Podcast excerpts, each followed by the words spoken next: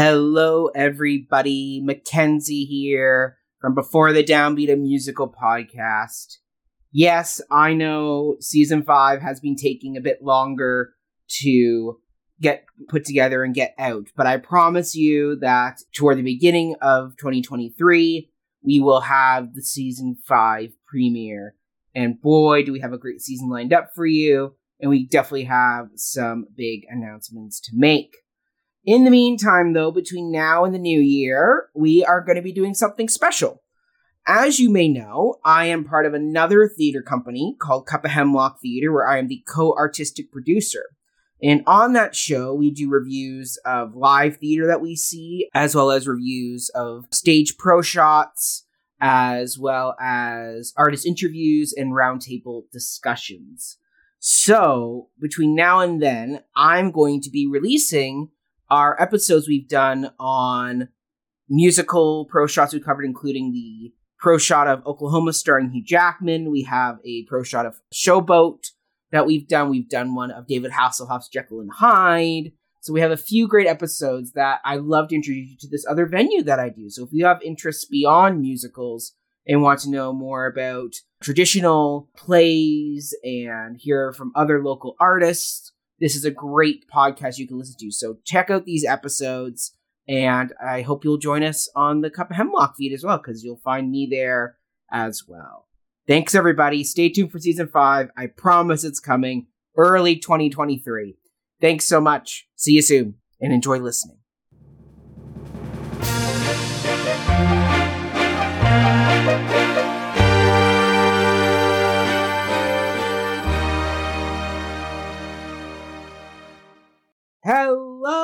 Everybody, and welcome back to Before the Downbeat, a musical podcast, live movie musical commentary series.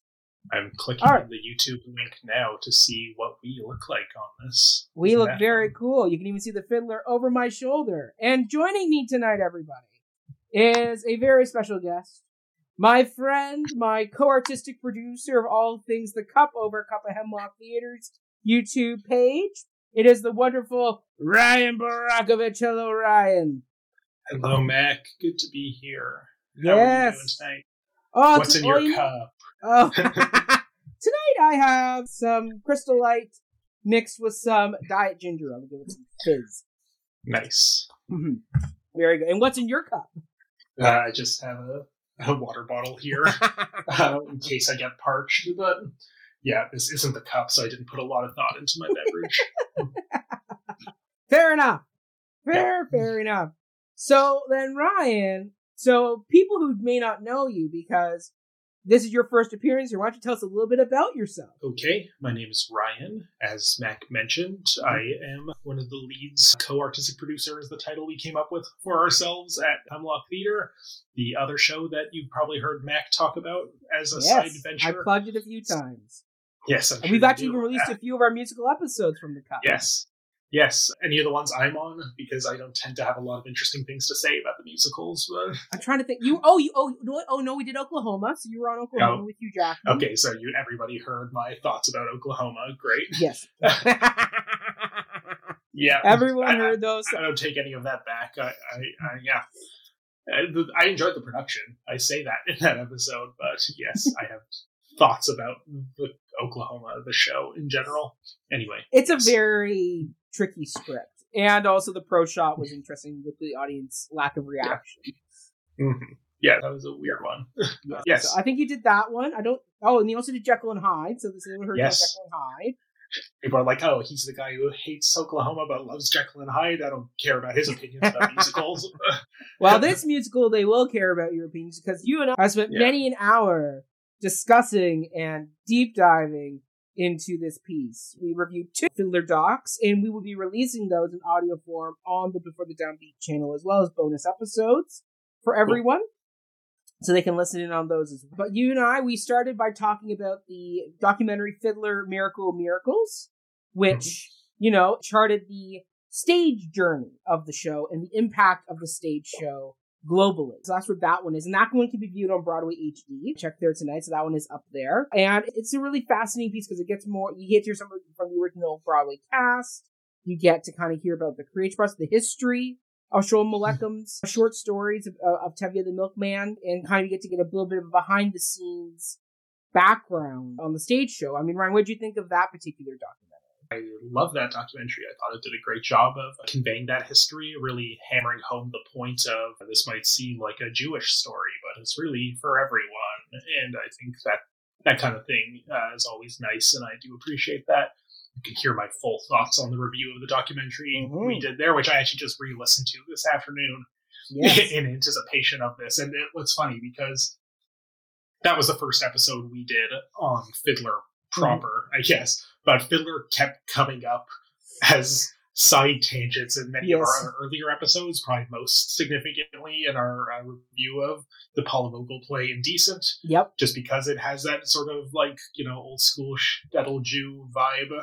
Yes. Um, and, and, it's also about Broadway, which is neat. So, yeah, yeah, we went on a lot of fiddler tangents in many episodes, none more than that one. And we kind of needed to just, okay, let's just review this documentary so we can have a an appropriate outlet to talk about Fiddler as much as we like to do it. It's true. We we, um, had to, we, we had to delete quite a bit of our Fiddler tangents because we got way deep into Tevye and his yes. Is, like, is he a bad guy for what he does to Hava at the end? And yeah, yeah, no, it was a whole to thing. hear all of those in, in, a in a review yeah. of not Fiddler. Yeah. Um, so, so yes, we allowed ourselves to kind of review that first documentary. Just be like, mm-hmm. yes, this is a place where we can actually talk about Fiddler. and then we did another Fiddler documentary. You want we to did. about that one?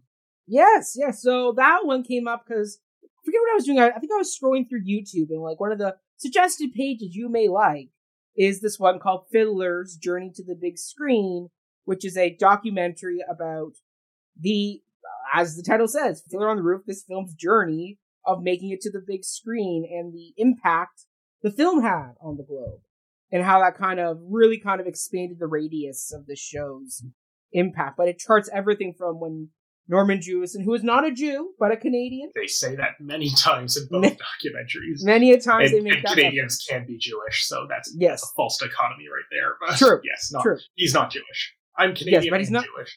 Yes, exactly, right? Yes. Exactly. Yes, yes. But Norman Jewison, he tells the story in both documentaries of I got brought into United Artists office they pitched me to direct this film because he had just done In the Heat of the Night for, mm-hmm. I think he was Oscar nominated for that. I mean, yeah. Sidney Poitier, yeah, I believe, I think he won for the Oscar for that, for the, they call me Mr. Tibbs, uh, mm-hmm. uh, and the slap heard around the world. Yeah. But then, so, so they say, will you do the film? And then he comes back with the famous phrase, which is Ryan. What I don't remember the exact phrasing. It's oh. like, what would you say if I told you I was a goy? Was that it? Is that yes, that's exactly yes. And, and, then he says, there was silence in the room as they all went, Jewison?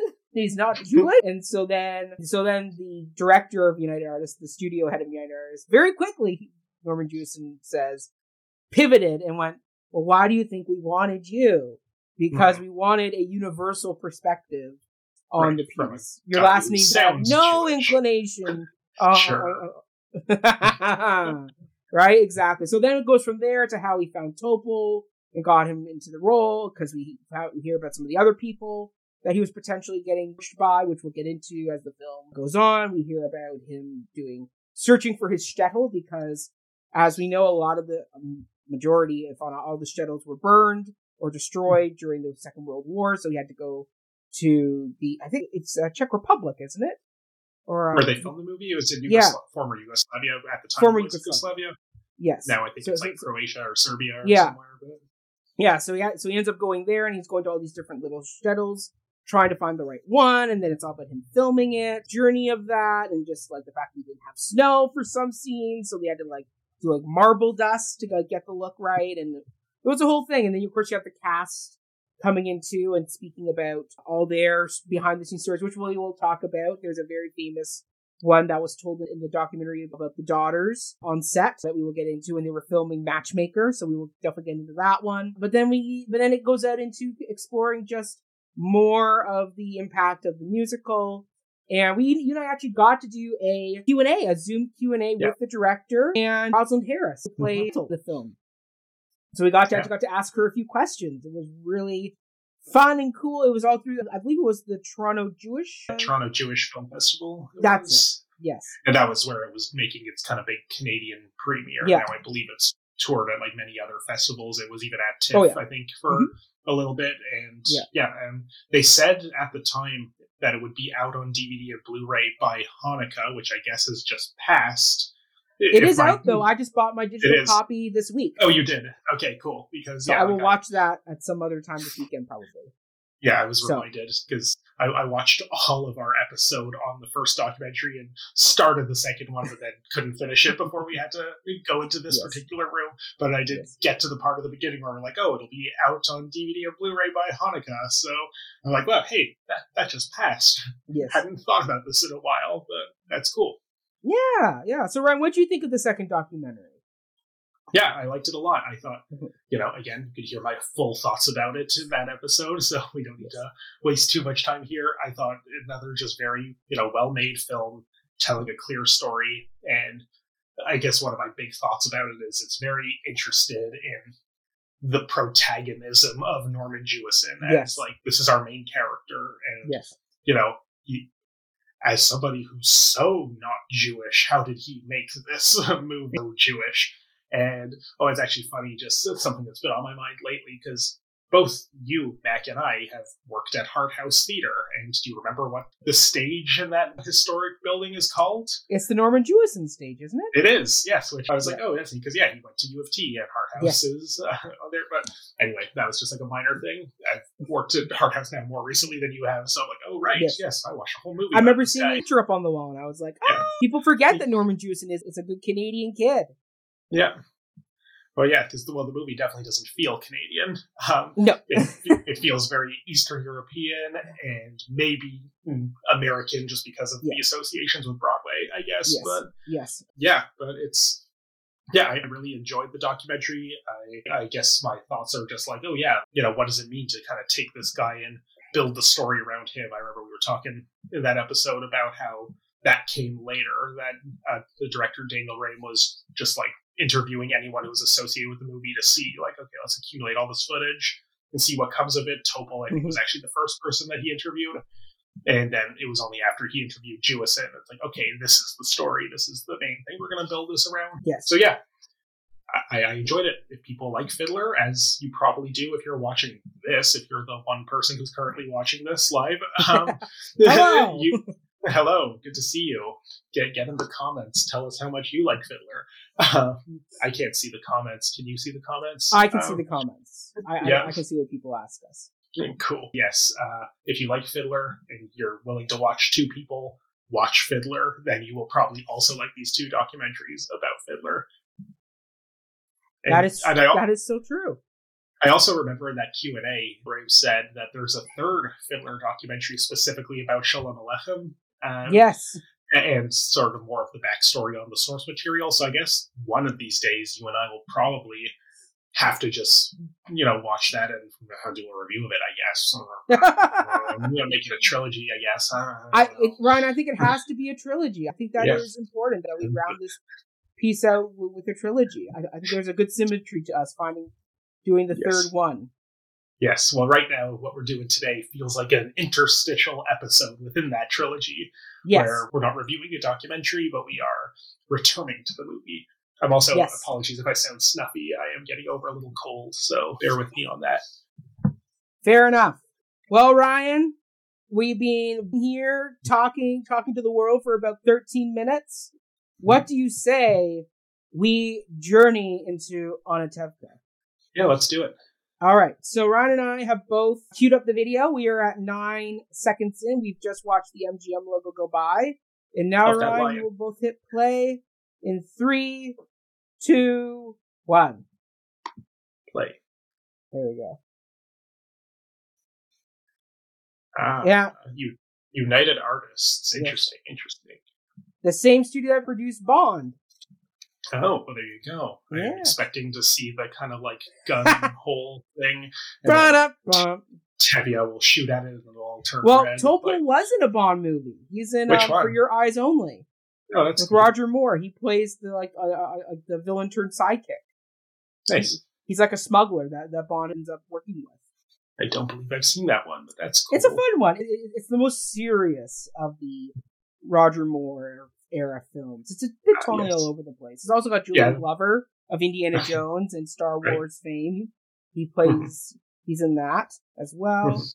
So, but now here we go. So Yeah, we're coming up on a sunrise on Anatevka, and Ryan, I mean the symbolism right there. This whole film uh, is centered around sunrises and sunsets. The fact Yes, that we it's are, quite literally in one of the songs. yes, it is.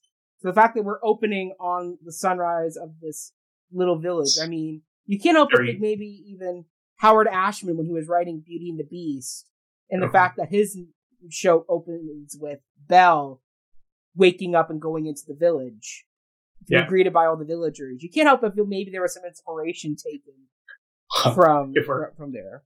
We're talking Renaissance Disney. That sunrise just makes me think of the opening of The Lion King. Ah, Uh, there's another- yeah. no, I, I don't think that's what anyone was going for in these visual cues. Considering this movie came out two decades before that. Oh, I see a fiddler. There's a fiddler. He's on the roof, and the fiddler is being performed by Stern, I believe, is who the fiddler. Good job. You'd and uh, notably, the studio didn't want to get him because they thought he'd be too expensive. But Norman Jewison went to them and said, "No, no, no. I think he will do it for a very reasonable rate for this." Sounds crazy. No, No. there's Tevye. There he is. Tevye's here. He is now talking to us, and Topol's only thirty-five when he does this Yeah, performance. which is crazy because he looks like Yes. he's a hundred. But right? exactly. Well, I mean, Norman Jewison notably had some of the gray hairs from his beard plucked every day, and then they were inserted in, into Topol's eyebrows to give him the white eyebrow look. interesting. Yeah. yeah. Like it's funny. I remember hearing in the like early two thousands or Mhm. mid two thousands that he was still performing. Topol Yes. was still performing this on stage, Yes. and I remember thinking like, how old is he now? He seems so old in the seventies when they, this movie was made, but Yeah. he. I guess they don't have to age him up anymore when he plays. No, role. well, I was supposed to see him live on his farewell Oh, yes, tour, you mentioned that in one of our Yeah. review episodes. Yeah. and he blew out his shoulder in Buffalo right before he got to Toronto. So I ended up with Harvey Fierstein instead, Yes. Which is we'll get into that story later. Uh, well, we're in our first song now. we are. Comments? Well, Yeah. I mean, this is where so in the documentary Journey to the Big Screen, when they talk about Norman Jewison trying to find the shtetl that he was going for, he would pace the songs out in like on site with the tape recorder so he could work it. And just the way you watch him edit this opening number, like when he's going to do all the cuts on the beat of the music, Yeah. and there's a Yeah. musicality to how you watch people like knead the bread, skin the fish. Like, like you see, we'll see Lazar Wolf chopping the beat, the, the, the meat in the butcher shop. Yeah. It's all rhythmic. And that is something where only someone who knows how to work with music can do that. And that's something where if you watch it between like the live action Beauty and the Beast with Emma Watson and you watch that Mhm. opening of Belle, there are moments when Bill Condon gets rhythmic and finds the beat of that song and gets the townspeople in rhythm with each other to, like synchronize some movements and stuff. And then there's Right. moments that it's totally missing. And it's like that's where that's the difference. Where Norman Jewison thinks about that constantly throughout this and is actively filming his numbers to make sure that he edits them with the music.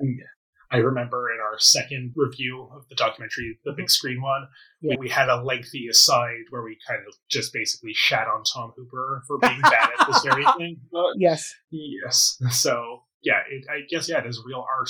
Directing a musical movie like is very different than directing a musical on stage or directing a non-musical movie. So It is. I mean, just Yeah. watching this guy doing the sheep, like just pulling it on, Yeah. like on there, or just sawing the wood, like, and there's just Lazar Wolf. Yeah, the Lazar Wolf Yeah. and just him hitting the meat on the hook and the ripping of the paper. Like that Mhm. is all precisely timed. And some directors will go, just do the thing and we'll cut it to the music later. But he was on set actively like working that, and then he's in the editing room working on that with the editor. There's also just in this like, sorry, finish your thought. Yeah. No, no, you go, you go. well, it's not really about the music as much, but just like watching. It's been a long, long time since I've Mhm. watched the movie, uh, but there's like a lot of great details in this opening montage Mhm. that you don't necessarily appreciate on a first viewing. Like Yes. when we have Lazar Wolf chopping the meat, Yeah. it's Golden Tzeitel, on the butcher shop, that you Mhm. see kind of Idol's eyes like going up and then looking away, and Yep. then we cut right to Motel. Like there's a great storytelling happening just in the editing here, which is Yes, hard to kind of appreciate on a first viewing. absolutely. That's exactly Mhm. it. I mean, that's something where a good director will think that out enough to know it's got to be Tzeitel in the butcher shop because Lazar Wolf's going to say later she comes into my butcher shop every Tuesday or Thursday, and they will and see. There's Hava doing the corn Yeah. churning. There's and the other and Rivka, I think the other daughters, and they, they're, they're in the field. Like it's like you could choose to have who you want on screen, but when you're a director, you have there's a deliberate choice of what you're doing, and Mhm. that's so important that some of these directors just don't think about that or Yeah. don't make it a clear thought. Like Tom Yeah, Hooper or- talks about in Les Mis, where he goes, "Every time I had Javert on, I wanted to try and get a, a authority or godly figure over his shoulder." And it's Yeah. like, okay, like now that you pointed it out, I'm spotting it. But something like that is also like if it's going to be in every single moment, it's going to become very on the nose. Yes. Like even if you don't notice it, it's just like Yes. okay, we get it. There's authority. Yes. There's the authority. Yes. Uh, here we have our rabbi with his funny jokes about the czar. this is a great performance, and this and the rabbi is played by. Let me see. He is played Far by us. he is played by Zvee Scooler. Cool. Plays the rabbi. Good job, Ziev. Yes. I don't imagine he's with us anymore. No, he's long since passed, sadly. Yes. Yes. But even now, like the change in music to that more kind of Catholic, like that more orthodox, pious sounding music as you see these Russian Orthodox priests come out. Like it, but just the simple way they walk out and do stuff, it's like right away, the way you cut this tells the story of how you see them interacting with the other people in the village. Mhm. Then you have the constable. I've always really liked this actor who plays the constable. I, Very good. He it is. feels um, like a thankless role, but he, he like really brings it and does a great job. the constable is a bit of a thankless character role. Yes. Let's see, where is he? Who plays the constable? And we talked about it in one of those reviews we did about how I quite like how the movie humanizes the constable in a way that the show doesn't. Like the stage Yes. show doesn't. Yeah, the stage show doesn't do enough with the constable to give him more to do. Okay, constable is Louis Zorich. Who was an American actor, played sporting. Um, he actually was a sporting goods salesman before he became actor, and he's the father of Paul Buchman, who was the father on NBC's Mad About You series. Huh, that's cool. go. Nice. I love this debate about the horse, mule, horse, mule. Yeah. And just the guy's reaction. Twelve!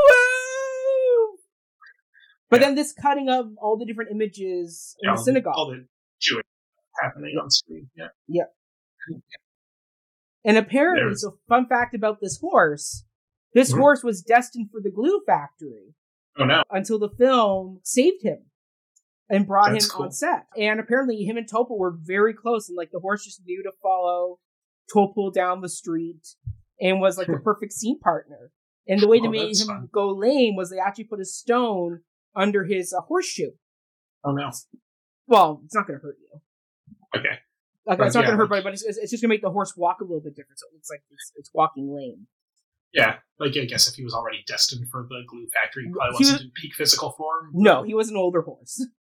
Yeah, but like I, I, I love that that he's kind of like, you know, Tevye. He's shabby.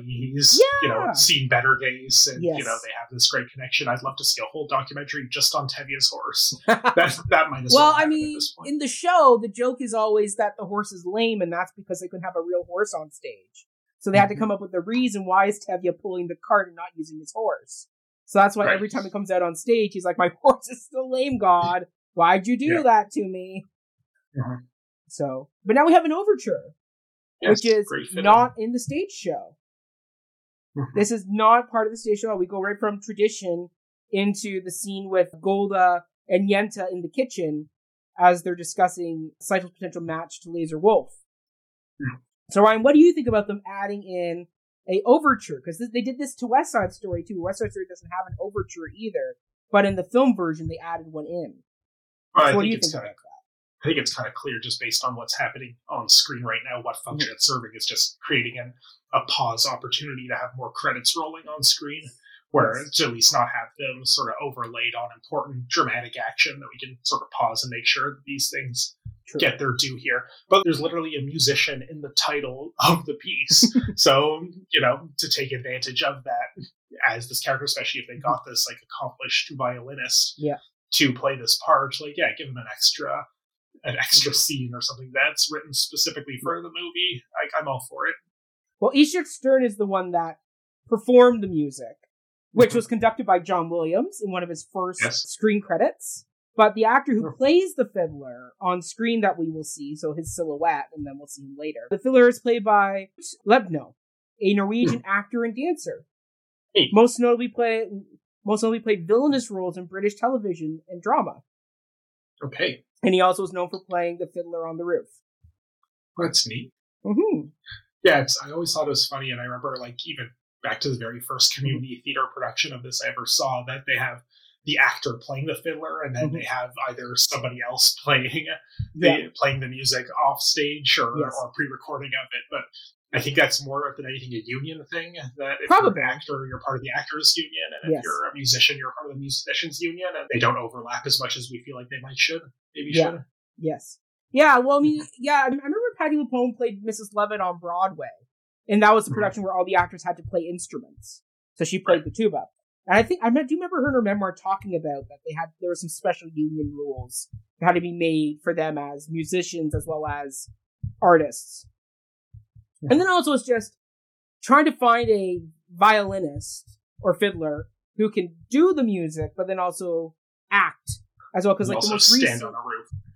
on Yes, stand on a roof. Yeah, exactly. Because I mean, I know on the recent Broadway revival they did, it was a female fiddler who we actually saw in Miracle of Miracles. She goes to uh, the new Anatevka in Ukraine, Right. um, Cool. and she performs. Mhm. And here we go. Now we're at the set of the house, and we have Molly. I think it's Molly Picon. Is, is Uh, Yenta? yeah. Yeah, Molly, Molly Picon plays Yenta, the matchmaker.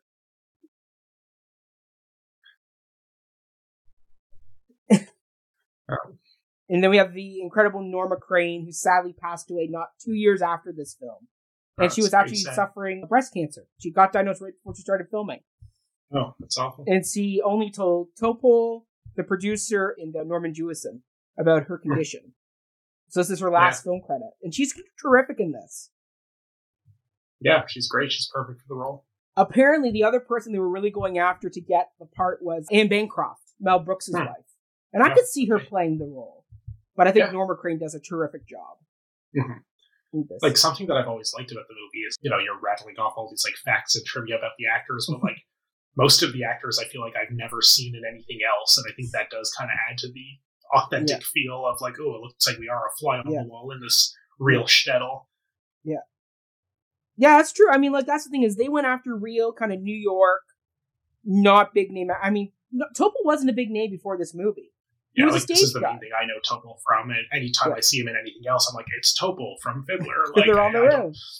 yeah, I don't really think of a lot of these actors Mhm. as like, oh wow, like I know in one of the mm-hmm. documentaries they talked about how mm-hmm. someone like Frank Sinatra wanted to play Yes, play Tevye. Danny Kaye and I Frank like that. Sinatra were two big names, and also Zero mm-hmm. Mostel from Broadway. Yeah, Zero Mostel would have made sense because he already did it on stage. But yeah, Yes. if it's like an actor you really recognize, it Yes. becomes a star vehicle for them as Yeah. opposed to them truly inhabiting the role in this kind of authentic way. I guess authenticity was a big theme we kept coming back to in our Mhm. review of the documentary about the making of this film.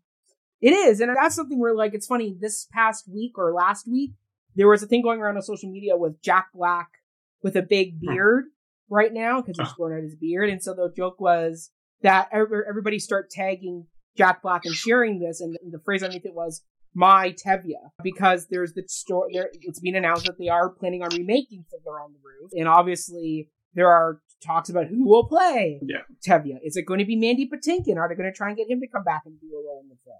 Because he would be a Mhm. natural pick as Tevye. Yeah, we've talked about on those Yeah. other reviews that yeah, We have. An ideal pick for sure. Yes. I don't know. Jack Black obviously he's very recognizable, but so is Mandy Patinkin. Like, yeah, but it Mandy is is a be- bit more disappears into the role a bit more. Jack Black would be Jack Black, and Like, that's something the- where it's like be a star turn versus a disappear into the role. Yeah, like I think for most general audience people, the thing they know mainly but taken from the best is Princess Bride. Yeah, and he now looks very different than he did back He then. So he does. even if you have seen him in more things in his senior years, you might be like, "Oh, whoa, Inigo Montoya as Tevye, ah, what a concept!" As opposed to, "Yes, this is the natural role for him." Jack Black, Yes. though, like I think I've never heard him sing like actual like show tune songs. I've obviously heard Yeah. him sing like rock songs. School Uh, he's- Rock was a defining. He's done film. some Broadway style stuff at the Oscars with Will Ferrell. He used to do Okay. a, a gimmick for a few years. But like, like, he's a fine singer. He's not terrific, but like this is something where it's like you cast someone like a Topol, or recently which we saw with DeBose and West Side Story, where Mhm. she just won the Oscar for playing Anita. And it's like she's a Broadway actress. She is Yeah. really terrific. I mean, what's the one thing everybody said coming out of the Les Mis movie was Aaron Tveit and Samantha Barks, who were Andros and Eponine, supporting Yeah. roles. Were, were really good because they could sing the part and act the part and do the part really well. A- a- and yet Anne Hathaway's the one who got the Oscar for it. Which I mean, Uh, she did a really good job in that. I, I she was in it for like five seconds, and she didn't win for best supporting. She won for best lead actor. no, no, no, no. She, no, she was supporting. She was supporting. Really, I could have sworn it was the opposite. Mm-mm. No, she no, she's best Okay. supporting. I think Julianne Moore won that year for I forget which one she won for. For the one with the Alzheimer's.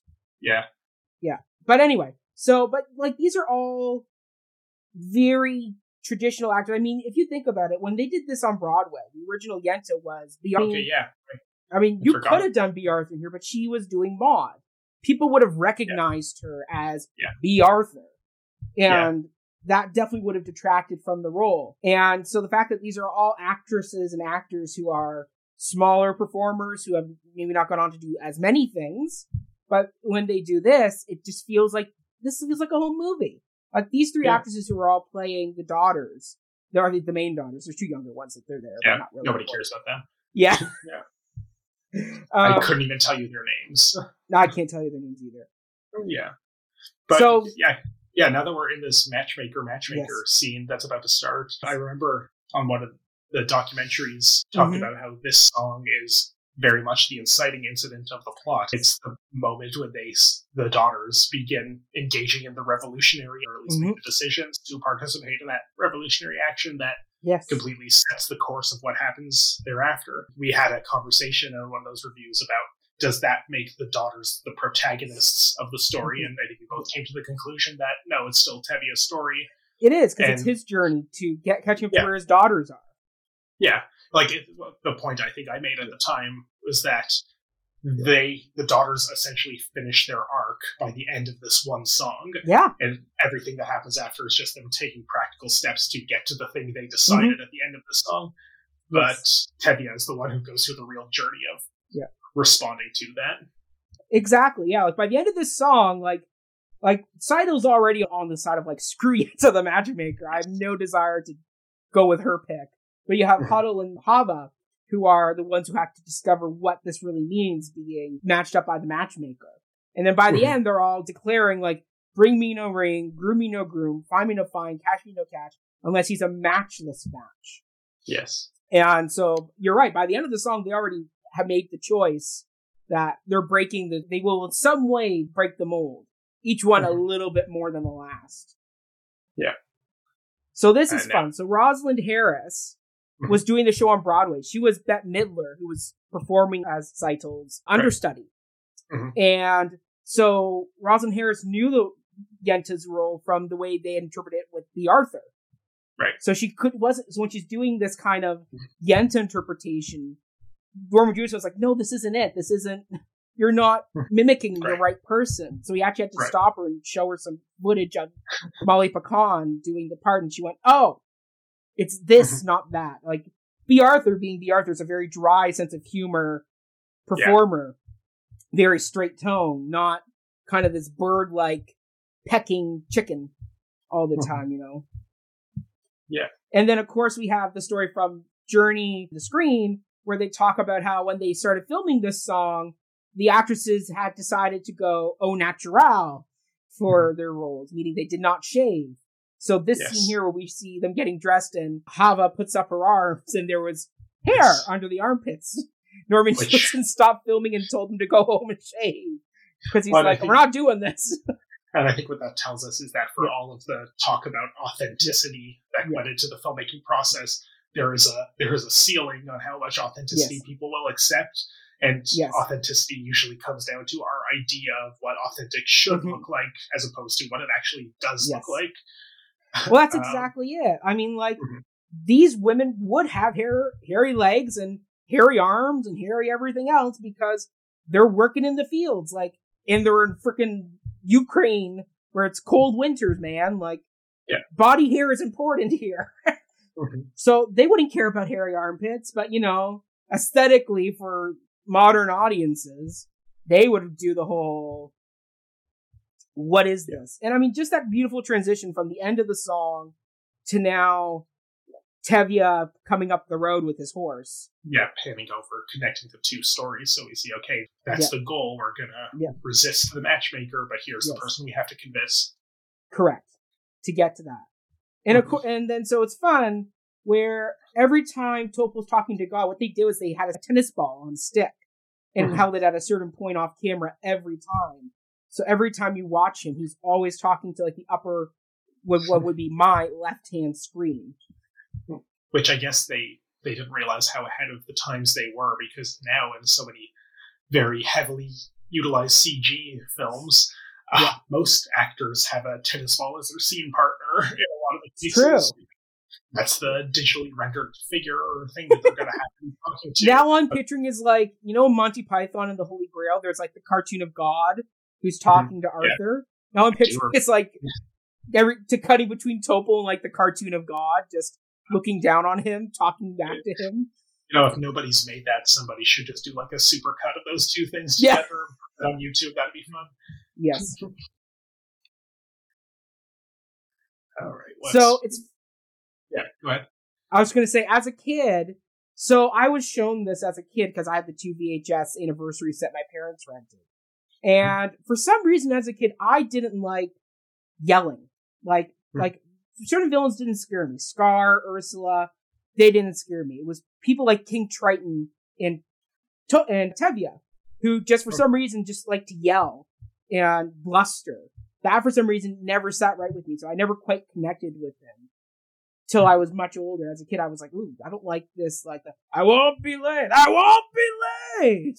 Yeah. Right? Like it's just abrasive energy. It's like, ooh, that doesn't sit right with me that he's yelling at his wife with like but then you watch their interaction as a, as you're older and you go oh she's goading him on with the you'll be late like yeah like there's a bit more of a natural relationship that that Topol and Norma Crane have with each other mm-hmm. and of course we know we're now into if I were a rich man yes. that Tevye tells a story about his sore tooth that he did yeah. when he did this mm-hmm. right yes I forgot about that but yeah. that was yeah interesting. We had a lot of conversation, at least on the first review, about mm-hmm. uh, something Lin Manuel Miranda actually said in that 1st mm-hmm. documentary about how this, if I were a rich man, is the most mm-hmm. aspirational song, most universal mm-hmm. aspirational song in the whole musical theater yeah.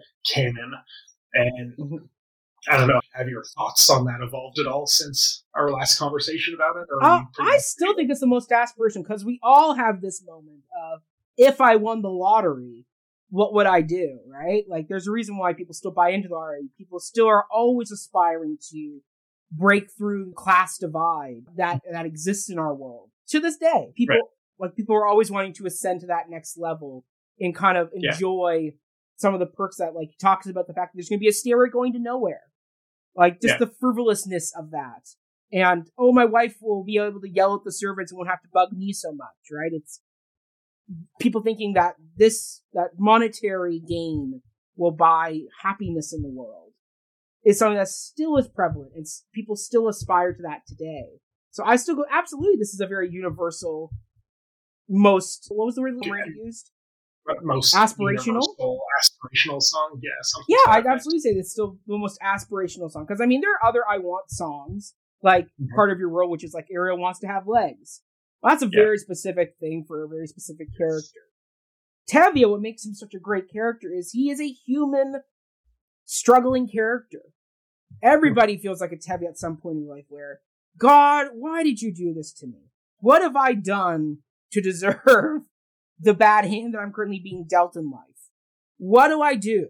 Like, like, I want to be rich. I want to have the nest egg that I don't have to worry about life.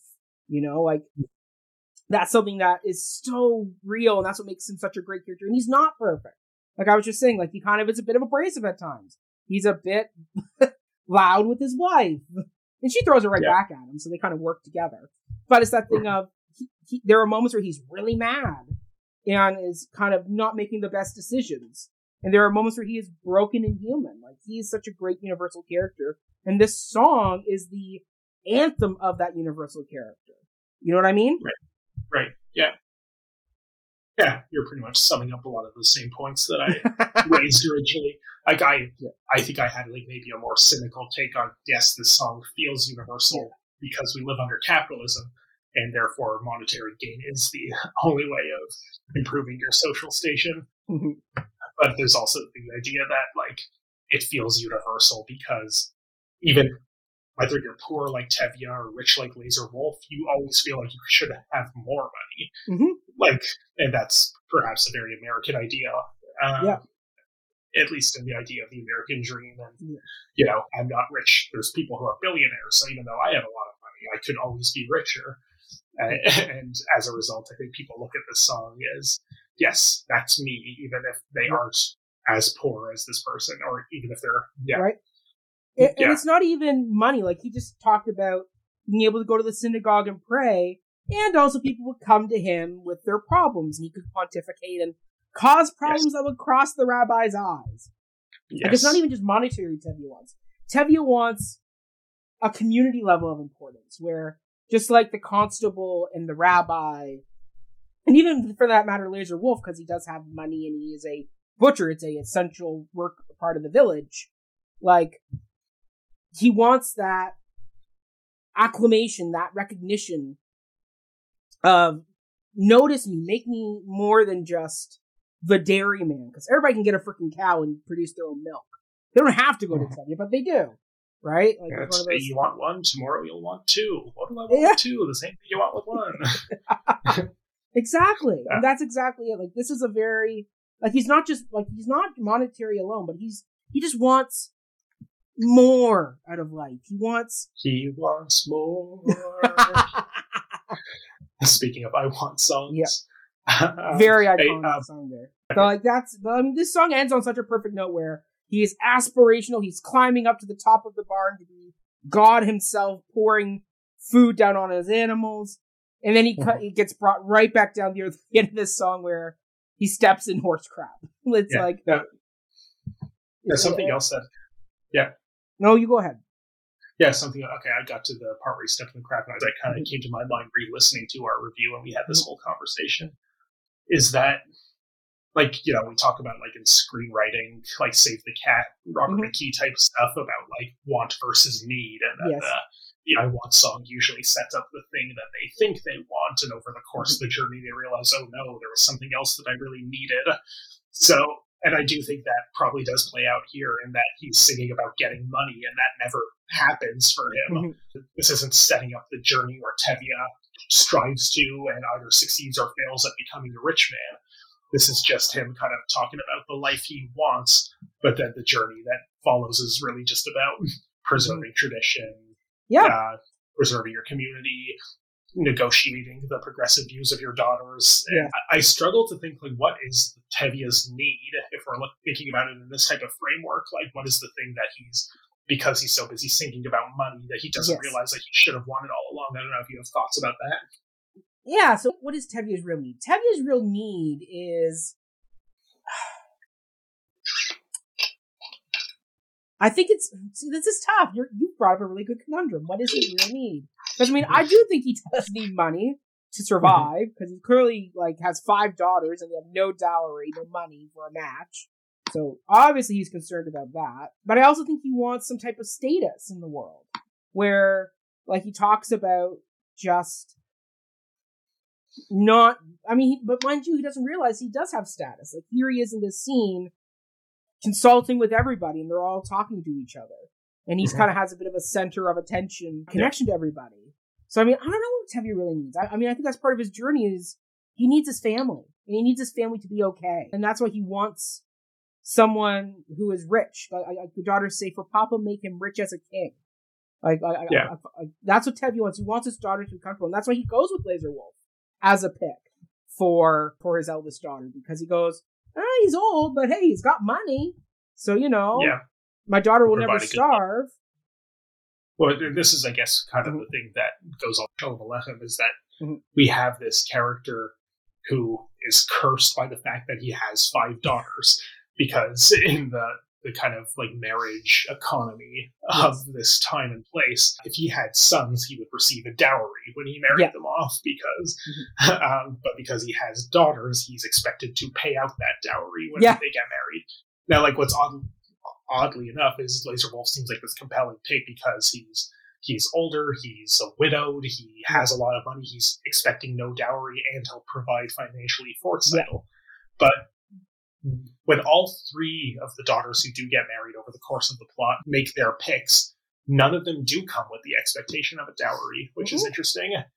Yeah, Um, none of them, a- a- a- none of them are looking for financial gain either. Like as daughters, like they're not. Like I mean, Hodel, the closest where her original crush is on the rabbi's son, because that's Yes, a and status then she marries a position. communist. in the and then she, yeah, she marries the communist Perchik. I mean, look Yes. at Tevye here, just helping Knuckle the beggar, giving him a bit of milk. Like, Mhm. all right. So, but I mean, like, she chooses a communist. She chooses someone who is poor, who has no home, who is kind of a wandering traveler. I mean, we're up to the scene now where Tevye is meeting Perchik for the first time. Okay. And even looking at the difference between Motel and Perchik is vast. Like, they are 180s from each other. Where Motel has Mhm. already grown the beard, he kind of assimilates into the kind of older men of the town.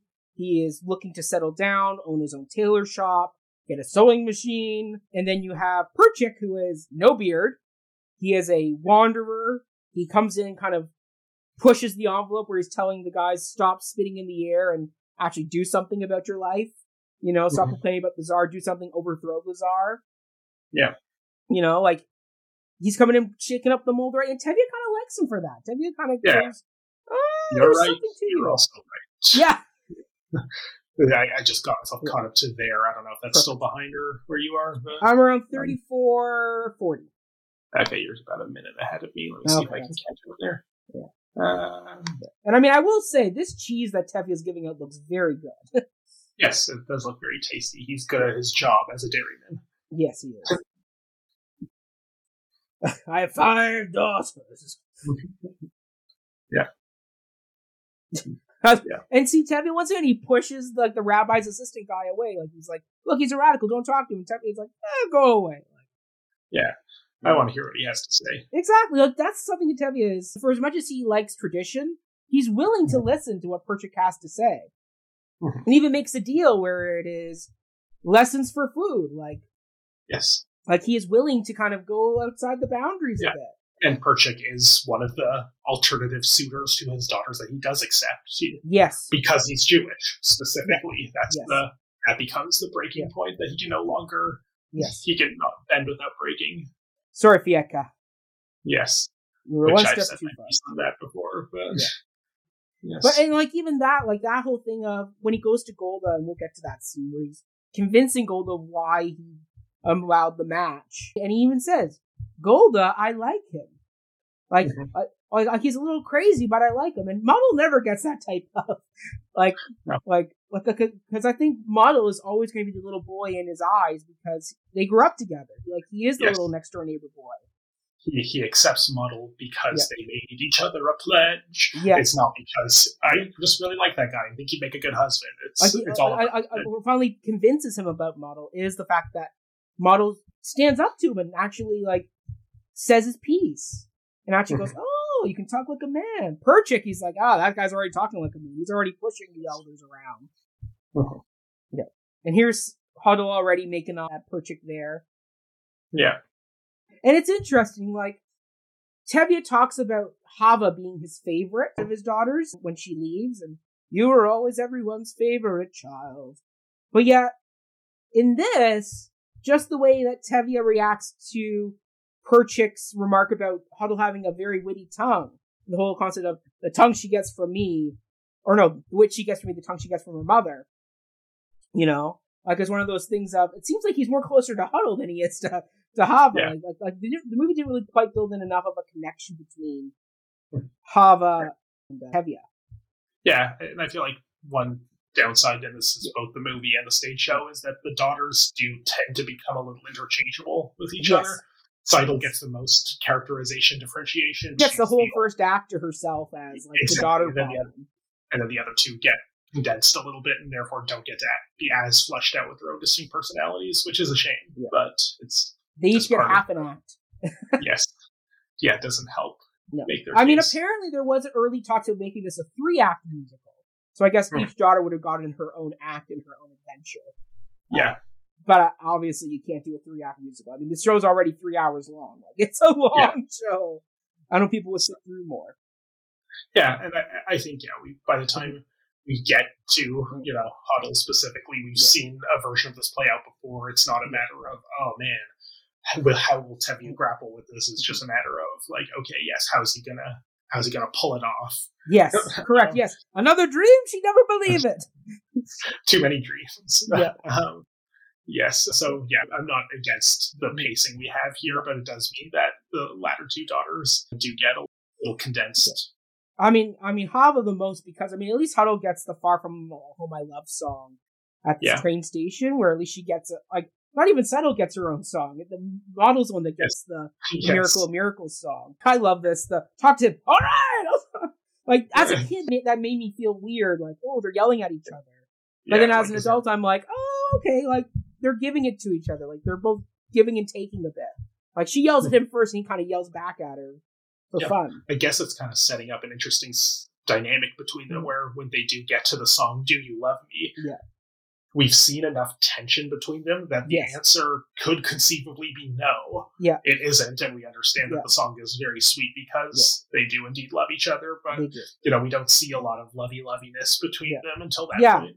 Yes. I mean, and I can see why Motel. I mean, we're now to the part where, and it's great, like the way they frame this, where Tzeitel's in the middle between the 2 of Mm-hmm. them in the background, watching this interaction of Tevye. I'd like to say something to you. Yes. What is it, Motel? What is it? Like, Yeah, good, good Sabbath. Shake hands. yeah. But it's like one of those things of I can see why Tevye would be a little bit iffy on can this guy actually do something for my daughter when he can't even speak to me. But at the same Mhm. time, I'm also going, Tevye, you kind of scare the guy. Like, I can see why. You why. gotta scare the guy.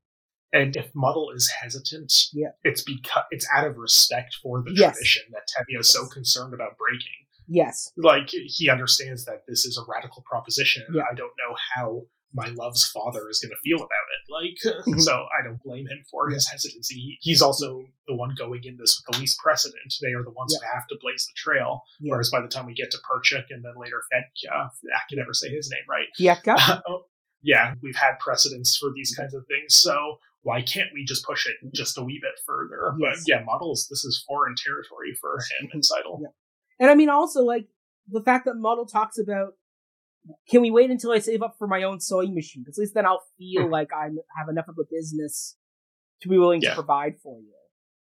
Yeah. Uh, it's like no, like even a poor tailor is entitled to some type of happiness. Don't wait till something because it'll be too late. Like, like, like this, the show sets up really good urgency right off the top with this first daughter, where it's like, here's the problem. Tzeitel wants him. Tevye wants this. What are they going to do to get it to get together? But then you get these beautiful moments where we've had two big kind of loud, joyous numbers of Matchmaker and, and, and If I Were Richmond. But now we get to the Sabbath prayer, which is like slow down, and it's beautiful. Yeah. Like this show does a really good job of balancing each other. Like we're gonna go right from this song into uh, to life, Right. Right after. But I think this is important because this is once again it sets up the whole concept of what is their tradition? Yeah. It's Sabbath, and this is what the Mhm. Sabbath is. Like this is what they do. And none of the ruptures of the tradition necessarily, you know, run the risk of disturbing this tradition. Like, Yeah. it's this is you know, it's well, except for maybe much- Hava. Hava would disturb this tradition. well, but then it just means embracing new traditions and True. and you know, I don't know. It's very thinking in this frame of mind of Yeah. an isolationist community like this when we live in the time The global place we do. yeah. Yes, where intermarriage is very common and seems like a silly reason to disown your child, but that's just me. So here we go. So now finished Sabbath. I love this. The fact that he goes to the house and he keeps fogging up the glass. yes, very very fun visual. Yeah. Like once again, it sets up Tevye's going to be out of, like out of his element here. Like he's a rustic farmer. He's about to Mhm. go into this other world of this house uh, Yeah. of Lazar Wolf's. That's very nice. Like it's a very nice home. Mhm. In fact, like like Lazar Wolf has a maid or whatever this woman is. Yeah, Like, who- it's hard to say what her role here is, but Like- some kind of housekeeper. some kind, some type of housekeeper. But the fact, like, we just saw what Tevye's house looked like this little tiny shack, and here Yeah. he's got like this beautiful sitting room with couches and lamps and drapes and, and pictures on the wall. Like, clearly, Lazar Wolf is doing quite well for the town butcher. Mm-hmm. Yeah. And, like, doing a very good job setting up the difference. All What's of up? this for killing little animals. Yeah. Yes. This line that Tevye just says, like, yeah, that's it definitely does as Tevye somebody who, you know, I feel like a vegan wouldn't be fond of either of these men's professions, but as Tevye who sees himself as like a, I work with the animals, I don't Yes. kill them. And of course, It- it- comes out with the bloody apron. Like, yes. Tevye's already the- like, he's not going to get my new milk cow. Like, It's funny, this was little baby Ryan's first introduction to the concept of dramatic irony, this scene, this conversation. ah, yes. uh, about how we, the audience, know what this exchange is actually about, but the Mhm. characters don't, and that's where the humor comes from. Yes. And we should note that the actor who plays Lazar Wolf in this is hold on, let me bring him up here. He is where is he? Got a great beard, that's for sure. He has a beautiful beard. Oh, here we go. Best Paul beard. Mann. beard. Paul Mann is his name. He's Canadian. Paul Mann.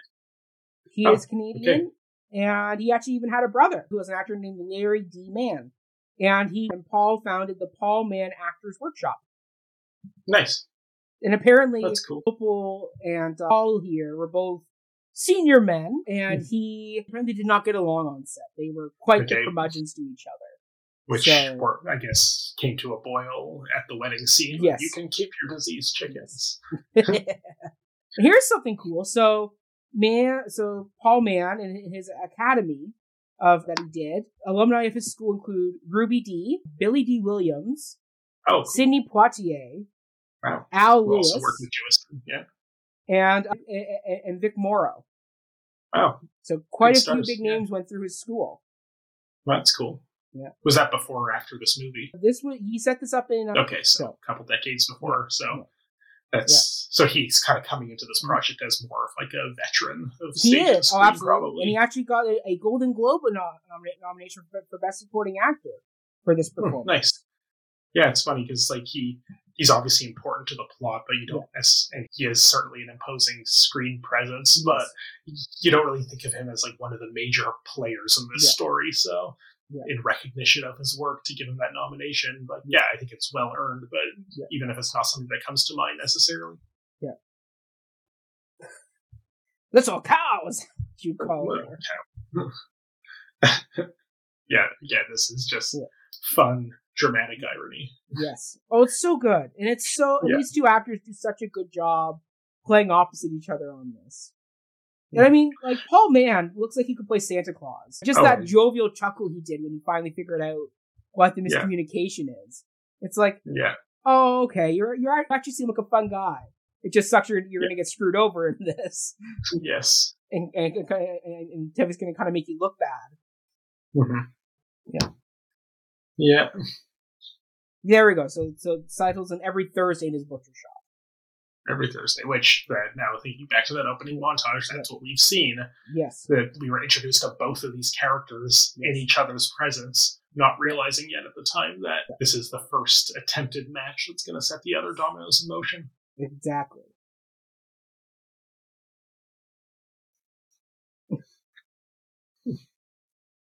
I forget, Ryan, when we did Fiddler in our Play Book Club, were you Lazar Wolf in that? I know you were the I- rabbi. I cast you as the rabbi. I don't remember honestly.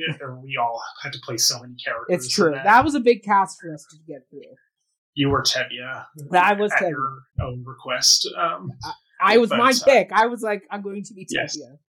yeah, this I is think great. I- This pause. the first freeze frame, yeah. yeah, because I mean, on the 'cause other Exactly, because I mean, on stage, it's really easy for this to do. It's like spotlight down, individual spotlight on Tevye, hold your Yeah. pose. When you do this on film, it's like, how the hell do you do this concept? Because you need to have this internal monologue. Because this is very, uh, this is part of Tevye's thing, is he talks to God and he has his own side monologues throughout the show. Yeah. Well, they picked just the perfect freeze frame image Yeah. to stop on. to Those eyes, work. Paul Mann had such blue eyes, man. Like just that Yeah. look of Mhm. It's great. And then once again, this is why you would cast somebody like Topol because this is a very tight close up on, Yeah. on on on Tevye. And if you're thinking about Zero Mostel, he's a very big, very broad actor. Yeah. That that I don't know if he would do well with that tight close up kind of Yeah, it explore feel- like, like, like like slow thinking performance that he's doing. Yeah, it would definitely feel more Mhm. like an invasion of his personal space Yes. than Yes. it does with Topol. Yeah, like Topol Yeah. feels like you're well. He's welcoming you into this thought process he's going through of, of like, why would I improve this match? Oh, he's rich. Okay, all right, I'll do it. Yeah, twist my arm, why don't you? Yeah, and of course, they're now going to get schnockered on vodka. Yes. To life, am. To life. I also to love life. the fact that they keep making reference to that Tevye once will, will be Lazar Wolf's papa once, Yeah. once he marries Tzeitel. It's like I wanted a son, but a younger one. Uh-huh. Yeah. Yeah. But like I it's funny how like I guess in this culture where yeah, Mm. based on what we saw in Matchmaker Matchmaker, this seems like a common occurrence of these older widowed men are Oh, yeah. treated as the suitors for young women. Of course. Um, well, they have the money. They have the power to go to Yenta yeah, exactly. So here's some money. Go find me a new one. So I don't blame Tevye for not Yeah. batting an eye at this Yeah. very old man is going to be my son-in-law. Like that is the kind of thing that does happen Yes. around here. Yeah. And this is, and I love the fact that in the stage show, this whole scene takes place in the bar. They never go to Lazar Wolf's house. But then Mm-hmm. In the film, because we talk about how in the film you can expand the world and do more, because you can track down the street. And it's like, that's such a Yeah. great concept, because you could easily write this scene to be all the whole time in the bar, Well, yeah, as they do But- on stage. as you do. I but, yeah. But here they were like, no, we're going to go to his house and we're going to come out of the house. Yeah, Like- and going to his house, I guess, Yeah. is the only real function that it serves to differentiate it from the stage version is that we get to see the life of luxury that Lazar Yes, leads, and that's Provides, part of the process that convinces Tevye that this is a good match. exactly. If this is all happening in the bar, it Yeah. still works, but you kind of have to infer a lot more of that. Mhm. Live another day, drink my into life. Such great male harmonies here. This is such a, a Yeah. manly show, just in the sense of like the So daughters are very important, but like I mean, you have the bottle dance, you got just Tevye being Tevye, you got like this big male chorus here. It's like so much of this has such a male energy to it. It's like it's so like and just it's like oh you just feel it and then it makes you feel even more power to the daughters who are fighting against this male energy that predominates their village Mhm. And i love the dance here the yai die da da da da da. Yeah, it's really nice. Like, this is all great. the furniture. Yeah. and i mean sadly we don't we won't see this type of stuff done anymore on film this kind of No. dance break i mean actually matilda the musical just included dance breaks again Well, yeah, But, like, in the Heights, I think is a good recent in the heights example. did it too like like they do it once in a while but not as often as like these where it's like almost every number there's going to be a bit of a dance break here and then of course we have the russian soloist Yeah. when when Stratford did this with Scott Wentworth, they actually choreographed it so the the Russian solo was actually kind of picking on Tevye a bit. Like they would go to hmm. clink the glass, but then he would oh, up, pull it away at the last minute, and Tevye would stumble a bit. So there was a bit more of that energy of tension that they're oh they're not quite on the same level here. Like he's kind of dicking with Right. him a bit. And I love the fact that Lazar Wolf is picking up on this, like the fact that they're encroaching on him, and Tevye's just like drunk. You're like, oh yeah, this is great, man. This is great. But Like, even yeah, Lazar what Wolf is like, oh wait, hold on a minute, back up. They're invading. what I love about this, like Mhm. maybe sure they're invading, but Mhm. I see this scene in particular as an example of these communities aren't so different. They are. if Yeah, they no, can yeah. celebrate, if they can celebrate together like this, why can't they be integrated? Yeah. Like, and I see you know Chava's marriage as the, the perfect Romeo and Juliet esque breaking down of these barriers that we see is possible in this scene. Yeah. And I mean, when Autumn and I did this episode, that's why she put this song on her top three list because she goes, "This is the song of hope." You see Mhm. this number, and the fact that there's going to be a moment where this guy's just bumped into Tevye, and you think, "Oh, is it going to turn to West Side Story in here? Like some Mhm. brawl in in the bar?" But then they, nope, they find a way to dance together, and it's like, oh, there is possibility of, oh, this can end happily, and we're all gonna, you know, get together and kumbaya. But then it's like, oh, no, no, no, no, no, no. Because right after this scene, we get the constable telling Tevye, "Oh, there's going to be a pogrom coming to town. Like. Heads up, Chekhov's gun here. Like, we're setting up. There's going to be a pogrom. There's going to be a pogrom. Like, Yeah, let's hope it doesn't happen on your daughter's wedding night. Yeah, yeah. Well, wink. And I love, I love the fact that Tevye just takes the tip of the hand. Yes. Like, once again, it's just Very- great character work here. That it's like, and Tevye gets into it. Like he says, "I like it." Yeah. And but then you see Lazar Wolf off to the side going like, "Stop this! This is like, don't do mm-hmm. this." Yeah, like even more so than Tevye, Lazar Wolf, I think is the embodiment of tradition. Yes. He's the well, he's gone through Yenta the matchmaker to get a new marriage. Like, he's, Yeah. He's doing it the proper Yeah. way. He is represents the marriage that needs Yeah. to be thwarted for progress to happen. Yeah. To be counter to that tradition. He's like claps his hands and then says backs off like, okay, Yep. that's enough. I will Yeah. I will only go so far. Whereas Tevye is willing to get into it. Yeah. But yeah. Obviously he doesn't pan out fully and the the impending pogrom is a big part of that. And it's funny, like, you know that Jerome Robbins directed the original stage show and they're using his choreography in the film here. And notably, Jerome Robbins also directed the stage show and helped direct the film version of West Side Story. This scene feels very much like the dance at the gym, like the back and Yeah. forth between the Sharks and the Jets, between the Russians and and, and, and Tevye's group. Like, Mhm. but like once again, like this is all about like how do you come together? And there's like just the ways they're doing this. It's like just incredible, and just the chaotic energy of this, and just the like everybody getting swept up in the excitement. And yet, in every single shot, you can Yeah. pick out one of our main characters. Like Yes. it feels chaotic, but you're, Yeah. there's always like an anchor point that you can Yes. be like, okay, yes, I know that person. I Yeah. okay, I see Yeah. what's happening. It's very controlled chaos. And that's a bit of a dated then- ending there, where it's like the freeze frame on and fade, fade to black. It's like I don't think we needed the freeze frame. Could have just It's done a natural Rocky. fade into. It feels like Rocky Yeah. Two at the end. Yeah. like I don't know.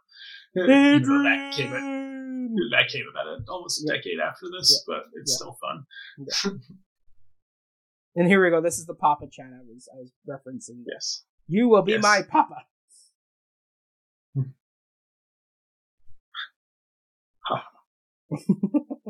so Ryan, like, when did your parents show you this movie? Like, how old were you when Uh, you started knowing on the Roof? I don't remember how old I was when I first saw the movie. I mentioned this on one of those other reviews we hmm. did. Is that I kind of feel like Fiddler was one of the first plays I ever saw because I probably not the first, but it's hard to remember exactly hmm. what the first is. But I remember being quite young, like maybe hmm. six or seven years old, when there was a community theater production of this Mhm. happening in my hometown. And by the synagogue that my family went to, kind of arranged a fundraiser to rally community support to get the small Jewish community that there was in my hometown out to see. And yeah, I remember specifically sitting around the dinner table with my my family and my Mhm. dad in anticipation of us seeing this community theater production explained the plot of Fiddler to me and my brothers as you know on one hand he's like ah this is our culture. This is where you come from. But the other like this is probably very foreign to your sensibilities as a kid growing up in Yeah. early 21st century canada. So Yeah. yeah so i remember like basically getting like my dad's plot like you know scene by scene breakdown of the plot Yeah. at the dinner table and then going to see this community theater production at like age six to eight probably. Mm, and it was sort of a little while after that that I saw the movie for the first time, already being familiar with the stage version true. from a community theater production. So, you know, Yeah. not necessarily the best quality, but I remember enjoying it. Yeah. I remember that during the pogrom, the Russian soldiers came in through like the through the Oh, the, the house. audience. Yeah. Yeah, so and I remember I was sitting on the end, and I remember me being a little kid in the audience, thought like I could trick them. Like, Oh. this is something- remember this is like one of my first plays Yes. I've ever been to. I'm like, this is crazy. The actor's right next to me. Oh, they're gonna disrupt the wedding. What do I do? What do I do? What do I do? yes, I don't believe I did anything, but maybe I should Right. have. Shut up. You know. I love Tevye's reaction here. Like we, we we've been going through the pogrom speech, and then the fact that Tevye tells the constable, "You're a good Mhm. man. It's too bad you're not a Jew." Yes. Right? Which, if you recall, I said that when we were sort of script doctoring, I guess is the Yeah. word I will use, the, the composition of shots and editing for Yeah. the second documentary. I said that this could have been the opening image because this Yeah. idea of too bad you're not a Jew interestingly reverberates against the documentary's main theme of Norman Jewison, is not a Jew, yet he was able to connect and effectively tell the story. So th- th- that line always stood out for me. uh, Yes, as uh, especially knowing that the director of that very exchange was not himself Jewish. Mhm. Dear God. Yeah. Why do you come with me? To, like, it, and it's such a tragic statement where it's like, I just matched up my first daughter. She's going to be rich. She's going to be happy. And then you come and Yeah. douse water on me. And there are people in the world. I mean, I, was, I was listening to my dad talk about his dad. The fact that Mhm. his mom died six months after he was born.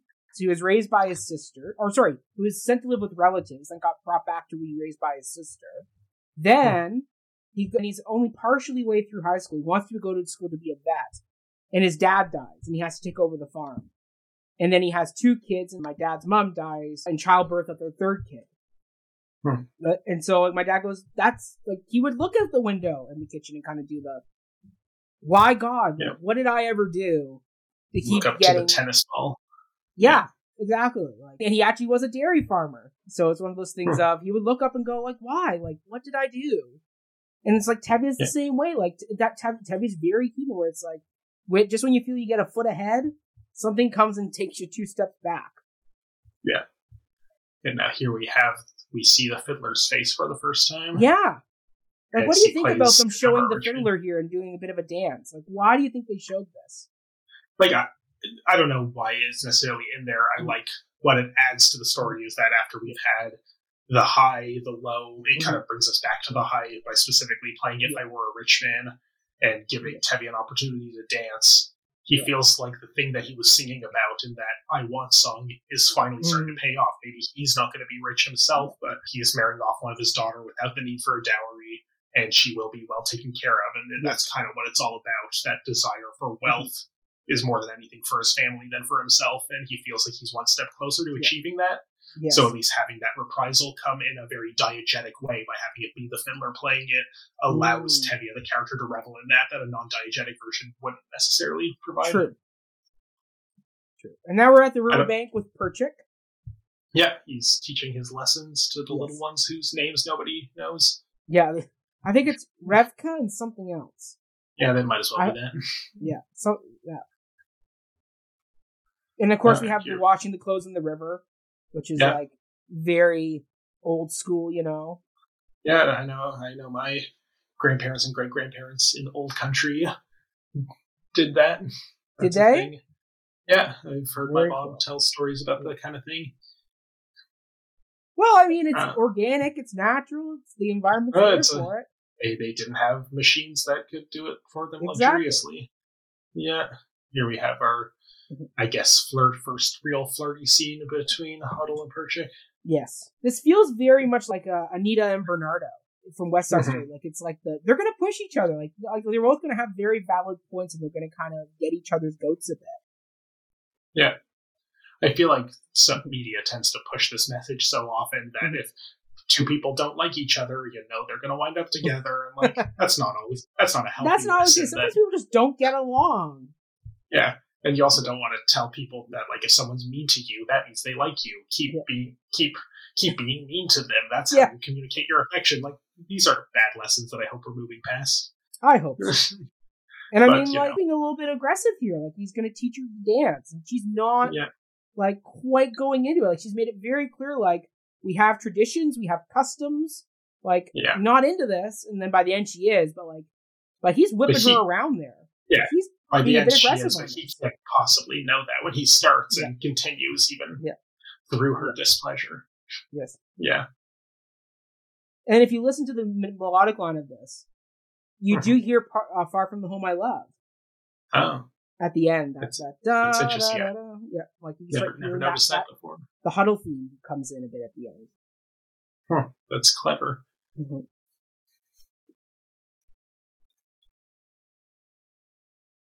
There we go. And I guess that is good dance foreshadowing for how Perchik's the one who's reintegrates the gender dancing at the wedding. Yes, yes, that yeah. This is once again a Chekhov setup of they Oh, dance. yeah, it's a mild- Oh, It's a mild one, but it just basically tells us two things about Perchik. The guy loves to dance and will not respect your segregated gender dynamic. no. And then Tevye comes out hungover. Yeah, with the chicken leading Yeah. I love the fact that the chicken comes out first. Like, that's such a great little chicken. detail. Yeah, it's very cartoonish, but it's very nicely. Yeah. It's And just like how in Beauty and the well. Beast when Gaston puts his feet up on Belle and he's telling her about his Yeah. vision for the future, but his sock Mhm. has a hole in it. It's like such Yeah. a great little detail of they didn't have to put the chicken in there of him No. kicking up the chicken. He could just enter it into the scene. Yeah, but Like, it's but the funnier fact with the chicken. It's funnier with the chicken and it's more organic. Like, of course, like they're free range chickens.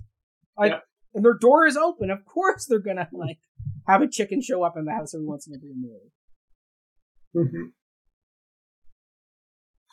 How are we doing for viewers? I see we still have our one person in the audience. Have there been any comments or No comments yet. They are just enjoying our conversation. Hey, thanks for tuning in. If there's anything you want to ask or say to us, pop it in there. Ask away. Um, yes. and we we see a scene of milking a cow, which Yes. you know feels fitting in this movie about a dairyman that there is Yeah. actual milking happening. Absolutely. It's funny when my dad was there seeing Into the Woods, and there's the Mhm. whole storyline about Jack's cow doesn't produce any milk. He turns to me and goes, Yeah. "Don't they know they have to breed the cow to get the milk? Like, yes. like wouldn't that kind of be obvious?" Poor Milky White. yeah. Poor Milky White. Yeah, it's funny. Yeah. I love that. Like, so- why do you have to clap? Like, have you being hungover the way it is. Mhm. Okay, here we got Tzeitel not reacting well to this news. No, she's kind of stunned, but Golde is happy. Yeah, oh yeah, she would be. May she rest in peace. May she rest in More peace. set. More setup. Yeah, through Sarah. Yeah. I just love about the fact that Golde is a bit like the town gossip in a way, where she's like, ah, that other woman, you know, she was a bit of a bitch, you know, like we don't really liked her anyway. Good thing she's dead. Yeah. Ah, yeah no good thing that good thing that her widow her is now Yeah. free to Yes. to provide a nice life for my daughter. Yeah. Isn't Perchik gonna congratulate her The bitch. for getting a rich man? Such a line. hmm It's a good question, Tevye. What is wrong with Yeah. being rich? No, Sometimes yeah. people get lucky and they marry the right person, or they fall into the right luck and they get lucky. Yeah. And I mean, Lazar Wolf didn't just fall into his money; he works for it as the butcher. Like He he's there late yeah. at night butchering the animal when he meets Tevye that night. Like he's not Yeah. sitting at home with his feet up with his housekeeper doting on him. He's out there Like, butchering away. like I wonder why like someone like I don't know how the economy necessarily works in a small shtetl like this, but you know Tevye provides dairy for everybody in the Yeah. town, and Lazar Wolf presumably provides meat for everyone in the town. Yes. Is there is the economic disparity between the two of them just that meat is so much more valuable than dairy? Like I uh, would it- guess because once again, it's one of those things of anybody can buy a milk cow and milk the cow, but yeah, kosher the way it's prepared. Maybe there's something that. that oh yeah, I don't think does. anyone's I don't think anyone's buying non kosher meat in this Yeah. town. But Yeah. yeah. So, so no, maybe Lazar Wolf has the market cornered on butchery. yes, And here Tevye is a bit of a bad guy. Where like Title's like, I'll do anything not to do this. yeah, Like she'll hire herself out as a servant if she can't. She'll do anything to not marry this man. yeah, And Tevye's being a bit of a hard ass here. And like you could view him as a villain or at least a antagonist of daughters in this moment. Well, certainly. And if we are going to go with the interpretation that sees the daughters as the protagonists, he is the thing that stands in their way, the person who Yeah. does need to be convinced. Yes. I do think we are invited more to see Tevye as the protagonist. That Mm-hmm. we could say that his actions might be overly aggressive or perhaps even villainous, but he is not the villain of the story or No. you know, antagonist. Yeah, No, he, he definitely is an antagonist, but it comes from a place of he wants security for his daughter, and the fact that he says it's all right. I guess you were not meant to have wealth or riches. yeah. Yeah, I was not ordained. So the fact that More he says that, like, yeah, these damn and then here comes Motel Motel who we should say is played by Leonard Frey was his name. Leonard Frey. Yeah. Yeah, unfortunately, he like passed away at the age of in 1988. Oh, it's sad. Yes. Uh, sadly, uh, he passed away just- from um, AIDS. He died of AIDS. Oh, oh it's Uh, really sad. Yeah. Yeah. I find this scene very funny because he just agrees that okay, Tzeitel, it's fine. You don't have to marry Lazar Wolf, and then there's this whole other second encounter about like, get out of here, Motel. I have to deal with my daughter's marriage. What am I going to Yeah. do? Like, it, it's just yeah, the dramatic irony in this is mm, chef's kiss, Yes. spot on. Well, it's very once again. This was written by Bock and Harnick, and they're Jewish writers, and this is a very kind of Mel Brooksian, old school style of writing comedy. A lot Yeah. of wordplay, a lot of kind of repeat the dialogue a bit. You know, Seinfeld was the same type of thing. Like Larry a- David is Jewish as well, and he definitely has that energy to him too. Like it's an old school style of writing that you unfortunately don't see much anymore. It's kind of a bit of a lost comedic art. It's him It's him. himself. Your mind or you're crazy. He must be crazy. Now, what's weird is later on, I think it was in the 90s, Rosalind Harris ended up playing Golda on stage. Yeah, she aged up enough that. that. she can now play Golda. And he was, I mean, He was Tevye's still playing- going. I mean, Yeah. I, So- Yeah, I, I don't love that. Just there's something oddly Freudian about it. yeah. Does not do it for me. I mean, But- Ro- I I mean, Rosalind Harris, if you ever did come on our show, we would happily ask you about the experience of going from playing the daughter to the mother and what that was Yeah. like for you as an actor. yeah. You know, if you're watching, Yeah. th- thanks for tuning in. If you're the one, could you imagine that the one person who's watching this live is, Is Rosalind Harris? Harris. that Shout out to you. Uh, Get in the comments and let us know. Yeah. Eh, but to whoever the one person watching really is, you know, we are no less disappointed that it's you. You are the only you that there is. Thanks for tuning in. I love these monologue songs that he does. Yeah. They are. Come. America. You think you're doing?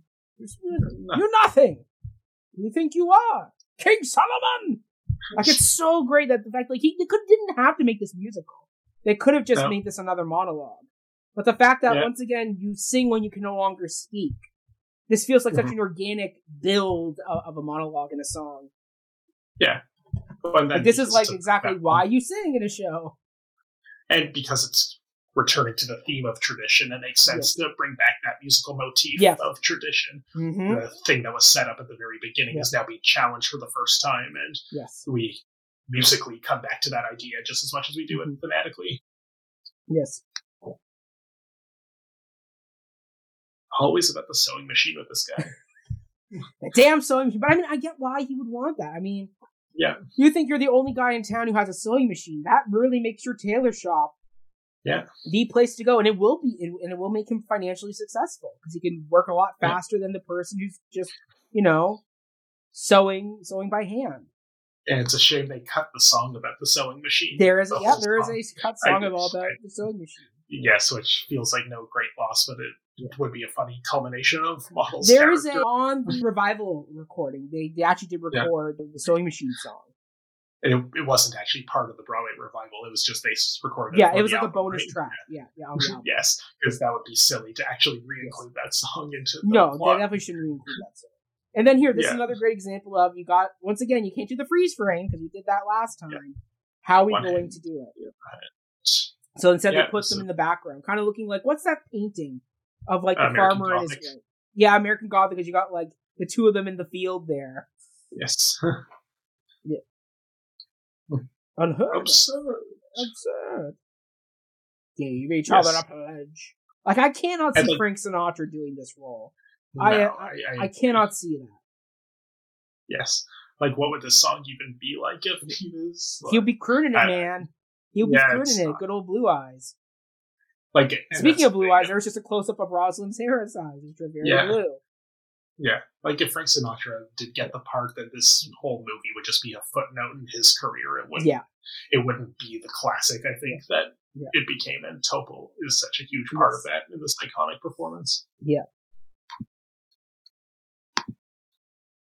When should we make the win? I love the reaction. It's like that slow realize of wait, wait, wait, what did you just say? Yeah. Well, And then and, and, and then and the, I'm sorry, I'm sorry already. Yeah. Great line. Mm-hmm. Yeah. And I mean, his logic is good. They're already so poor; they can't go Yeah. down any further. Mm-hmm. Like, and he's at this point, he's already Yeah. agreed to. It's okay. You don't have to marry Lazar Wolf. So it's not like part of his reasoning is that like, well, she can't marry you. She has to marry the rich man. He's already conceded that ground. Yes, So it at this point, yeah, fine. If you're willing to scrub floors and be poor, then sure, marry the man it. you love. And I love this cut. The, Mhm. What do I tell Golda? It's like a, such a great cutaway where it's like, what's he gonna do? Or we're gonna Yeah. cut away to this beautiful last minute addition song that we talk about in Fiddler Miracle Miracles. Yes, well, it's the titular song of that This is the titular song, and the fact they got the original Motel to the interview. Yeah. And he talks Yeah. about how this song was a last minute addition because they had like a different song. They had the Now I Have Everything song that Perchik ends up singing Yeah. in the stage Yes. show that was cut from the movie. But basically, they're like, this doesn't sound like Motel. Motel's more No. religious, he's more traditional. He would talk more religiously. So they wrote Mhm. this whole new song for him. And I love Paul Crane in this. Like, just the energy, the softness he does to this song. Yeah. Like you can, Yeah, like he's bubbling with energy, but there's a, a, a, a such a like little boy energy to this song. yeah, he's a great performer, and Mhm. like, well, we kind of talked about. It's a shame that Yeah. Tzeitel doesn't get a song of her own. Like, Yeah. this is such a great Motel moment, and because he never gets another song after this, I think he earned this moment. Oh wow, he uh, was nominated for Best Supporting Actor Oscar for this Wow. performance. Was that whole category just secondary characters from Fiddler being nominated? well, no, well, no. Paul Mann was Golden Globe. This is Academy Okay. Awards. Oh, okay, right. But let's That's see who he lost against. Let's see, seventies. Uh, I guess I, I could have liked a version of this song that was more. Ben Johnson for. Sam the Lion in the last picture show. Okay, that's fair. That's a very Okay. good performance too. nice. But, But yeah, like, I uh, I I guess just to what we were talking about before, like about how Tzeitel doesn't get a song, it might have been nice if this was a duet between Motel Yes. and Tzeitel. Just that would have been a, that, that, definitely would have been a nice Mhm. change. especially since it's our first romantic pairing, and because the whole basis of the relationship is that they genuinely love each other. Yeah. having more of a romantic duo. But she's more sidelined to reaction shots. Yes, But I love the fact they end with the little bouquet of flowers, and that Yeah. bouquet is going to come back when during the marriage scene. Such a Mhm. great little thing. And then the best thing is we still don't cut back to Tevye and what he's going to do for Golda. no, now we cut to this scene, which is can be very scary. Like if you think about it, like here comes Chava coming down the road with the cow, and she's going to get basically accosted by these other men. Now, if you think about it, back in the day where it was like not appropriate for men to be alone with women, like this is definitely a threat against her virtue that people could view if somebody Right. saw what was going on in this scene. Yeah, Like there's a real sense of danger in this moment. The fact that Fyedka kind of hangs back and lets his friends do this to her first before he kind of steps in and sends them home. Like this is like I I, I think I think they could have gone a little bit further with this moment, ratchet up Yeah. the danger just a little bit, just a little bit. Like this kind of feels like Anita in the candy shop with the Jets.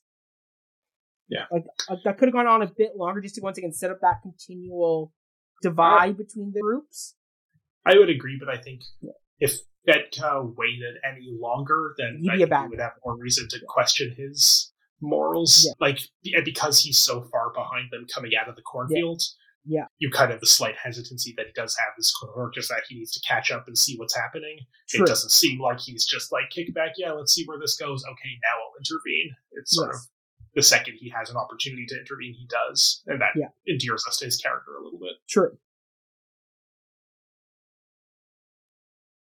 Oh, then I always laugh when he described himself as modest while Yeah. listing his virtues.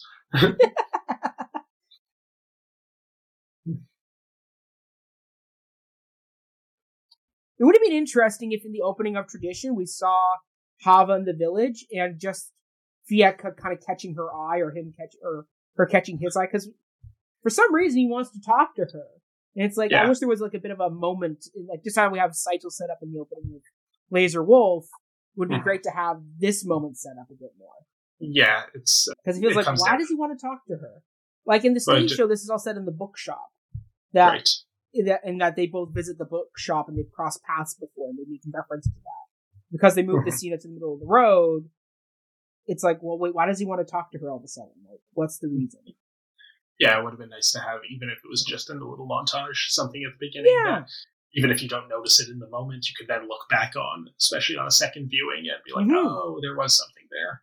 Yes. Um, yeah, it just comes down to the fact that both Hodel and Chava get sidelined, as we were Yeah. discussing before, and you know, even if there was like bonus scenes that did Yeah. flesh out their romantic entanglements a little better, we don't have time for them here. No, But once again, like that's where Norman Jewison was so great. Where like in the opening, it's Tzeitel in the butcher shop picking up the meat, Yeah.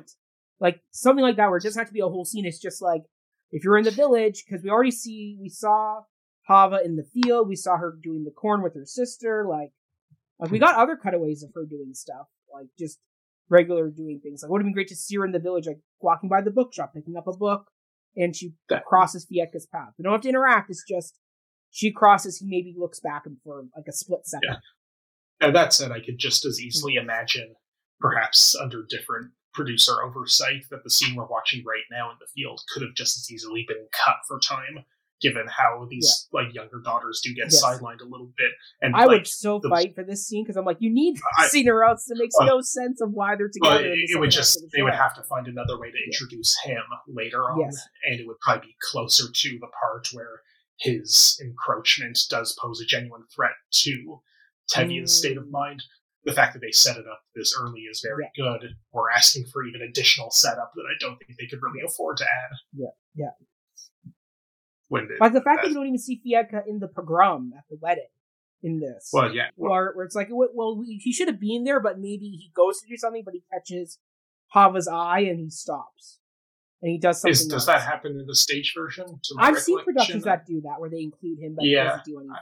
And he's the one that actually I- kind of drags his friend off who's beating up on Perchik. Yeah, I I have mixed feelings about that. I think not every Russian citizen is going to be part of this military invasion. Like, I, I feel like it's just a little too cute. Like, Mhm. like the fact that he's even like participating in this, but then it's like, oh, the girl I like is here. I guess I'll lay off. Like that. That I feel like that just makes it. Mhm. I don't know. Doesn't really endear us to him the way that I feel like conceptually it sounds like it should. Mm. Anyway, we're getting to the net. We're getting to the nightmare. So let's. Yeah, let's this see is a scene that I go back and forth on all the time. Like, part of me is like, this is so over the top and goes on a little bit too long. But then, as Autumn Yeah. points out, she goes, "That's the point. It's supposed to be. This is Tevye Yeah. just making shit up. Yeah, trying to get his wife to- improviser. Yeah, he, he's a very skilled improviser coming up with this story. And actually, the actress who played Fruma Sarah just passed away, like I think four weeks ago. Sorry to hear that. Yes. What was her name? Her name was Uncle Uncle Mordecai. Mordecai. You gotta have Coming out of the spider webs. Yeah, it's funny. So Fruma Sarah, Mhm. it's so. In addition to the episode we did on Indecent, there was, I guess, a short period of time on the cup where Fiddler kept coming up in multiple conversations. Because I remember when we did our episode on Amadeus. Yeah. You brought up, and we were like dissecting the presence of the female characters in that. And You Mm. compared whatever her name is, Donna Maria, I forget the the opera singer character Yes. in Amadeus. You like said that, oh yeah, she's only in it for a short time, and it doesn't really. She's part of the plot, but isn't really like a main character. Yeah. And I brought up the point that well, at least Fruma Sarah has a plot point all about her that isn't about who she's banging, which is true. you know you can't quite say about the opera singer character in Amadeus. Um, yeah. Anywho, muzzle tove, muzzle tove. Muzzle tough. So here we go. So the actress who played Fruma Sarah was Ruth Madoc, and she died December 9th at the age of 79. Mm-hmm. So there you go. I'm sorry to hear that. Yes. And the actress who's playing Grima Tzeitel is Patience Collier.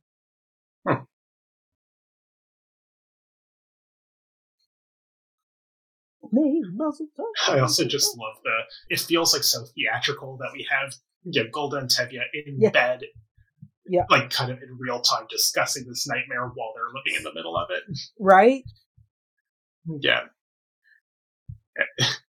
And then Tevye responding to Golde's questions and saying, "Oh yes, I said that in the dream." and actually, th- there's a bonus feature on my DVD of Fiddler on the Roof where there's actually a colorized version of this scene oh, I, I that like is not so saturated. Yeah, I, I think I think it fits the. It's kind of the anti Wizard of Oz of the dream. Yeah. It's more Oh, and then of course you have a goat in a tree. yeah. Could it? Yes, it could. Rasputin somehow in here too. too Yeah. Now all of a sudden, yeah, I love Golde's reaction because she knows who's coming, Mm-hmm. Fruma Sarah. and this is such like a Frankenstein, like What? like straight out of like 1930s horror movie moment. This pop, popping out of the grave like a Yeah. zombie or, or like Carrie in the final shot of Carrie. Yes. Like- spoiler alert for Carrie, I guess. and then of course you have like such a great makeup look for Miss Like she's in this like greenish, ghoulish Mhm. dress, and you got like the sunken eyes. It's like Yes. just it's just theatrical enough to work on film. Like on stage, Yes. they really give the makeup of Fruma Sarah like a big look. But like in film, you couldn't do that. and you know, the fact that this is a dream even within the logic of the movie, I think makes Yeah. it work. That it can't Yeah. be big and over the top and can't be because it you're not trying to convince us that this is something that really happened. This is just Yeah. the story that he's telling Golde, which makes Yes. it it can be as silly as we want and it still works. Yeah. And I mean the fact that both Norma Crane and Topol are giving very big, very exaggerated reactions. Yeah. is like perfect. Like this is the one scene where you can be full on theatrical. Like the fact that you have like a painted backdrop there behind the mm-hmm. graves in the wide shot.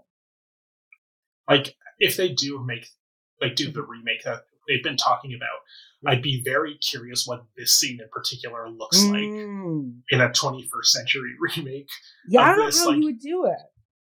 I, I i feel like the temptation would probably be to do like some kind of big cg monstrosity like Yes, where you know we could really make this nightmare look like a nightmare and i feel like Yeah. that would be a mistake but Meryl Streep Well, will but- play Fruma Sarah. oh like that would be a waste of her time Also, I think she'd be too old. Like Fruma Sarah's supposed to be like, yeah yeah she died young. Younger? yeah Yeah. yeah and clearly wasn't liked by the community. This is very like Dickensian here, like the bed in the Yeah. coffin. It's like very Scrooge. yeah um, they're in their Christmas pajamas at the Yeah. cemetery yeah.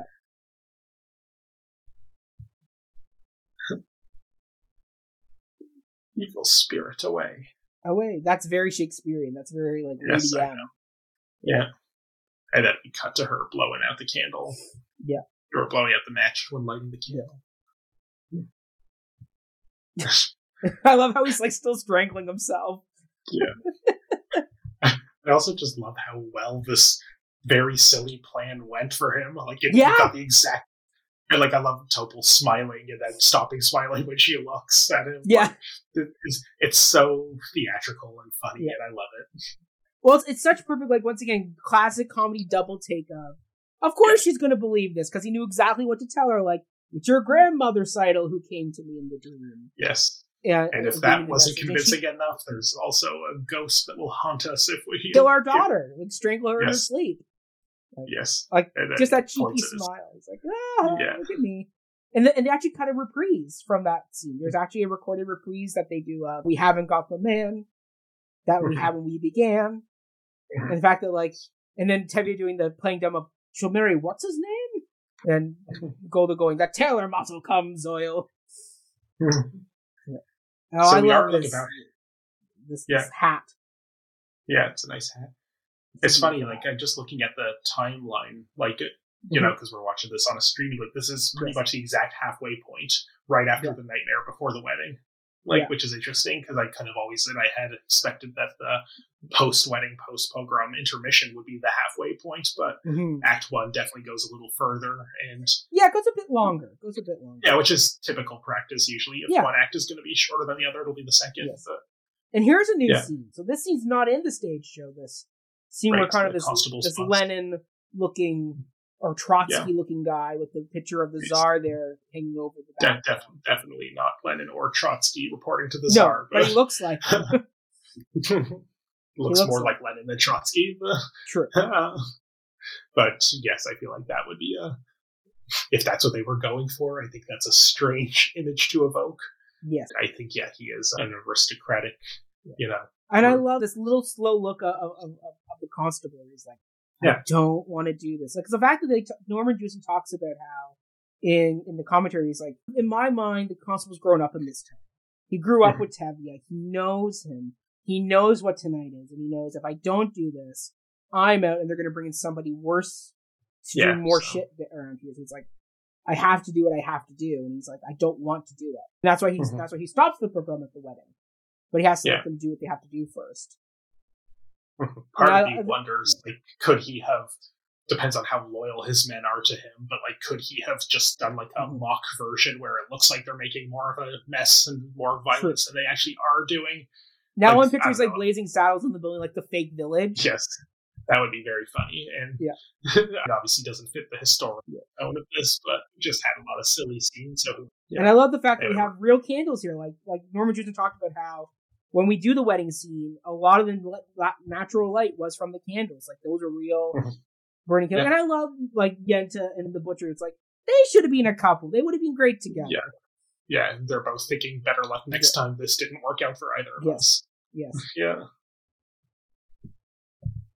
I mean, look at the scale of this. Like this is stuff you don't get much anymore because it's all like we can CGI the people in. It's fine. Yeah. But the fact that like Norman Jewison had to find all these extras, get them costume, get them lit, like Mhm. such a beautiful old school bit of film work there. And of course, we have the Uh, a- looking over the wedding. Yeah. We got our chuppah. Oh, is that what he's called? The chuppah? The no, the chuppah is the tent, the Oh, the canopy tent. that Okay. goes over. Okay. Sorry, yes, and they're doing a little walking around in circles thing. Jewish weddings are very strange. Uh, I don't know what all these. Eh, no stranger than a Catholic wedding. They all have Okay, their own rituals and procedures, you know. Yeah, I guess religious weddings in general are very strange. Yes. Yeah. Well, they're they're a tradition. Who knows why That's they exactly- do what they do, but they do it Yeah. because somebody did it once and they went, "Oh, no, I want it like that." Yeah, they love walking around in circles. Can we just make that a thing? This is my mom's uh, favorite song. Yeah, this is a good one. And well, she you- wanted this at her wedding. Oh, that's cute. Yeah. We talked about like the very the very opening shot being the sunrise sunset. Yes. Like this is exactly what you know thematically the growing up and fleeing the nest of the children. Like yeah. Mm-hmm. Yeah. This wedding stands for a lot of things, but at the end of the day, it is just yeah. Our eldest daughter is getting married. Yeah. I mean, this is such a beautiful song. I mean, the fact that Bock and Harnick actually wrote lyrics for for LGBTQI, LGBTQIA plus weddings as well, because they, they got enough requests in like the late '90s, early 2000s from people that they're like, Just could like you change write? the pronouns, basically. Yeah, or- basically change the pronouns a bit, change some of the lyrics a bit, you know, to make it more gender neutral. Yeah. Have there been any professional productions of Fiddler that make any of the couplings queer No. the children? No, because that's no, because that's like I, I'm pretty sure that's part of like the book rights is you have to do it. Yeah. Like if they've already gone to rewrite the song to accommodate that, I would be curious to see the version that that like while still I get why with they the- did it because it's a single, like it's separate from the show. Yeah. It's like do it on your own, but when it comes to the show, this is done Mhm. this way. Yeah, it would be, I guess, an interesting sort of Brechtian idea to do a production where it's like a queer coupling of the children and nobody acknowledges that as anything Yeah. strange or a rupture in tradition. Mm, But the yeah. fact that you're not going through the matchmaker, oh my goodness. What? And like that would be like an interesting sort of like double face irony of like There's Ryan's we- concept right there. He'll that's his show. He'll make it. Well, yeah, I, I sorry, this is the first time I'm having this idea because you just mentioned that song version exists. But what wouldn't it be interesting to see, like, you know, through the living proof that we Mhm. have broken many traditions, the fact that we accept a queer romantic coupling, Yeah. use that as a window to looking through the silly old Mhm. traditions. I don't know. There's something Yeah, there. there is something there. I definitely think Ryan, you should develop that idea. Ugh, I don't want to direct Fiddler. Um, oh, come I on, just- Ryan. I will dramaturg it if anyone is interested in doing that. My Yeah. email is somewhere on the internet, probably. Probably. Uh, that we got. And I love that we get a Hodel and, and Perchik first. Yes. It's like once Uh, again, you gotta every set time- them up. They're gonna be next. Yeah. Every time they make eyes at each other, there's like a oh, I see what's happening here. Yeah.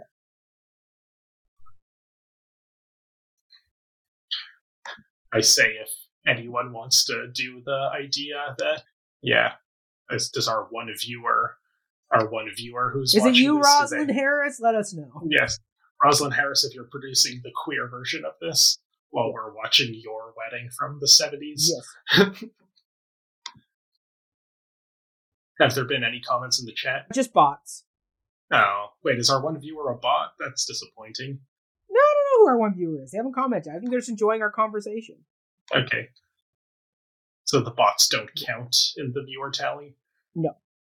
Only humans. You gotta check the thing that says you're not a robot, or and then they step on the glass. Muzzle The glass is broken, and now, like, we get into the true Jerome Robbins show off Yeah. moment of the show with the wedding dance.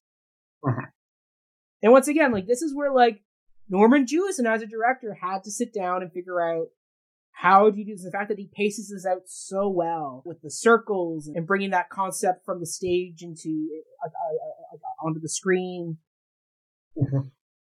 and just the fact that like all the women's dances are lush and lyrical, so the long, shots are long and beautiful.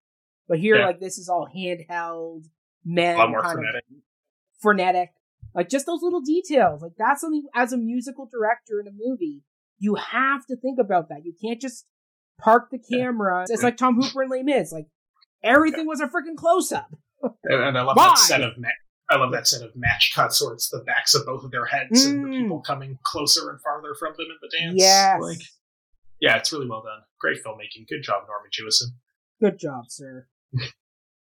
if you're in Toronto, look us up. We'll happily come and sit and talk. Yeah. We'll, we'll buy you a coffee at the Arbor Room, which I don't know if it was in your day, but that's the pub or little coffee bar in Hart House. Oh, that'd be great. we'll swing by the Norman Jewison stage and buy you a coffee at the Arbor Room. Beautiful. Yes. And of course, now we get the bottle dance.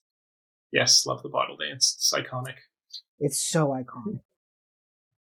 I love the one clarinet guy you see in the background there. Yes, he's rocking it, man. He is. And he's probably playing to playback. Like he's not the actual guy. Probably, the yes. I don't But ju- he's just like the fiddler himself isn't actually Yes. playing on screen. This clarinet guy is just, you know, fake Yeah. blowing into this like funny wooden clarinet. Are most Yeah. clarinets made of wood? I don't know. Yeah, yeah, yeah, yeah. It, it- I mean, I will say, like when you see this dance done live, there is something Mhm. truly incredible. Because Yeah. I mean, I know in the original Broadway show, Jerome Robbins had no magnets, nothing in the bottles to keep, keep them up there. It was Mhm. like all meant for the actors' core to keep that bottle. Yes, I would place. reckon that community theater production I saw when I was like seven years old probably just fixed the bottles to the hats themselves. Yes. in some way. I doubt that they trusted community theater actors to keep them up balanced that way. Like, look, uh, just the movement detail in this is just Yeah. Incredible. Like the fact that they're going to go, and the fact the music builds, Yeah. and they go down. Yeah. Like these dance moves would be hard to do even without a bottle on your head. Yeah. Then try doing them with a bottle on your head. Yeah. Like, look, like their whole upper body does not move. Yeah. Everything is done from the waist down. They don't move. I love the orchestrations here. Mm. I recently bought the fifth, the fiftieth, yeah, I think it's the fiftieth anniversary four CD set of the soundtrack of Fiddler on the Roof, and they have some of the uh, live on-set playback CD as one of them, and you can listen to this track on its own, and it's just incredible. That's great instrumental piece. It's Even gorgeous. the on visuals. Yeah, like it has such a joy and energy to it. Like it has such a wonderful just drive. Like I hope when they like it, like if they do this remake, I hope they don't cut any of the dances and just keep them in and let them be what they are. Mm-hmm. well, I think they would recognize that the dances are an iconic part of what people like about it. Yes. So they they might find ways of like tweaking them or making them their oh, own. Oh, yeah, I don't think yeah. they would. Yeah, I don't think anyone's Revival redid the dances in their own way. They didn't Yeah. do the Jerome Robbins choreography. Yeah, but I don't Now, think anyone this would look guy at this and be here- like, we don't need a bottle dance. The the, Yeah. the bar the bartender. Yes. This guy is so funny. He steals every scene he's in, Mhm. and he is Mendel. Mendel or Mordecai or there's too many people in this town. I don't remember his name. Maybe he's Mendel. Mendel the innkeeper. Yeah, Also, I love Or no. Standing up. yeah, yeah, yeah. Reb Nachum is the beggar. Avram. He's Avram. Avram. Avram, and he's played by Alfie Scopp. Alfie and Scopp. he and he was Cool. part of the voice cast for the Christmas special Rudolph the Red-Nosed Reindeer. Oh, really? Was he Mhm. was he the lion from the Island of Misfit Toys, perhaps, or Yukon? I don't know, but he's from Toronto. Well, he was born in, in the UK, but he died in Toronto, Ontario, just this Huh. in 2021 at the age of 101. wow. Yeah. So also, okay, so he, he was- Avram the bookseller. Hmm. Let's see if it's him. It's either that or Avram's the one that reads the newspaper to everybody all the time. Mhm. Yeah, we talked about in one of the other reviews how Yeah, he's the book was it, and we talked about it. Was it Jerome Robbins in particular, but somebody in the original production thought it was very important that every minor townsperson had their own name and Yeah. profession, Absolutely. and yeah, it definitely adds to the texture of this world. Yeah.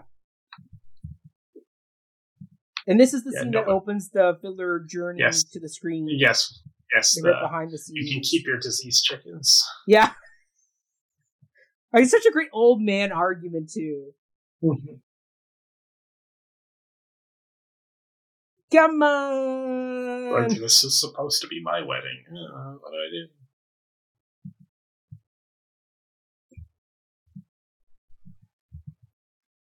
I love that. Yeah. That's. Yeah. and then you Very see Tevye reenacting.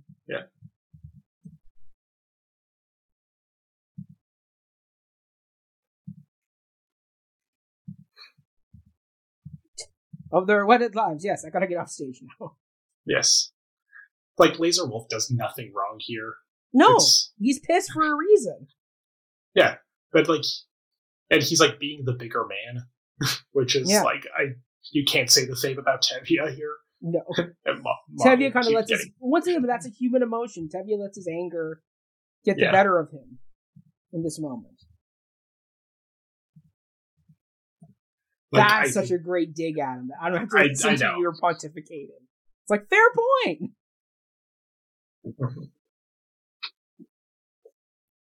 No, fair point. Oh my goodness! Wouldn't it be nice if this was the worst thing to happen at this wedding? Right. The terms weren't settled.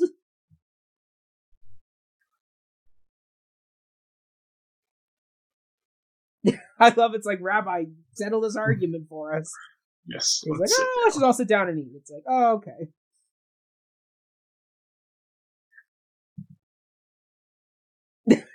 I love this. Now I'm going to sing a little song. I love how every klezmer song could just be like, yeah, let's just sing the die die die deedle deedle. Yeah.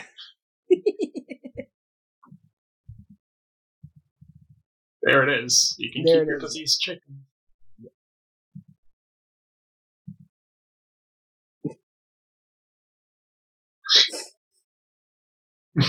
Pork Motel. I know. He's like trying to like, this is my wedding and you're taking away my food, my chickens.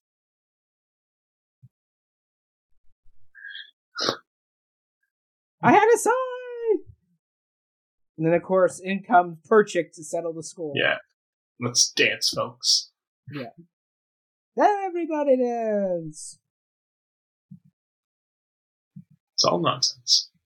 Right, right. It's all nonsense. He's a radical.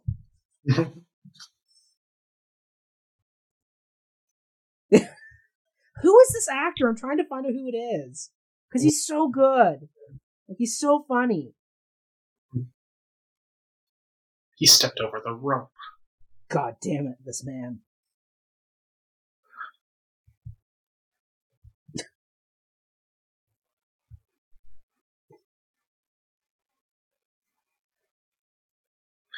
it's so funny that like it's like when somebody says like oh you love your girlfriend that's so gay like it's a sin to dance with a woman it's like do you hear what you're saying um, do you hear what's going on here? yeah. I know who will dance with him. The Hodel. Yeah, it's Hodel. She likes him. She I does. also like the purple bridesmaids dresses that the Yes. sisters have. Like it's a small detail, but it's cute. and it's important because nobody else has that type of pattern. Like all the Mhm. other women in the group, they're all in other colors. They're not in that purpley blue. And so the rope has come down. The Yeah. dancing can commence. Exactly. And I like the framing here where Tevye is in between them. Yeah. Like we talked about the framing before of Tzeitel between Motel and Tevye. We get another Yeah. similar instance here. and I love how Hodel gives a look of, please, Dad, do something here. Yeah. Oh. And I love Gold, Yeah. Golde goes with it, though. Yeah. Like, I love Motel copies Tevye. Saito! He's like, this, this is how husbands behave. I gotta Yep. learn. You gotta learn. Poor You Yenta. I tried They my tried best. best. This is great dancing too. Yeah, it definitely gets overshadowed by the bottle dance, but this is a Yeah. nice wedding dance sequence. Well, it's just fun because it's character work, right? Like it's all Mhm. little people doing little things, like the fact that we get the rabbi involved. Yeah, And Tevye distracts him, so he ends up dancing with the daughters without really noticing Yeah. at first. And the fact that if you watch Topol's eyes, he's got a little smirk on his eyes. Like he doesn't yeah, he, about, he knows "Oh." what he did. Yeah. and then with the rabbi notices, Yeah. I love his He's like, reaction. oh, wait, wait, wait, wait. Yeah. He's got, and he's got there the, we go.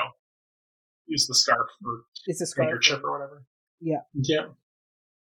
And I mean, this actor, you can tell like, he's so authentically Jewish. Like just the dancing and the reaction he has to this, it's like so beautiful. Mhm. And then of course here come the mob. Yeah, the torches. Yeah. The coming in through the stage doors. Yes. Earth walking through that little seven year old Ryan wants to trip them. And I love Topol's change in face right there. He just does Yes. that. What is this? We were having a good time. Even Norma Crane's got a look of what is Mhm. this?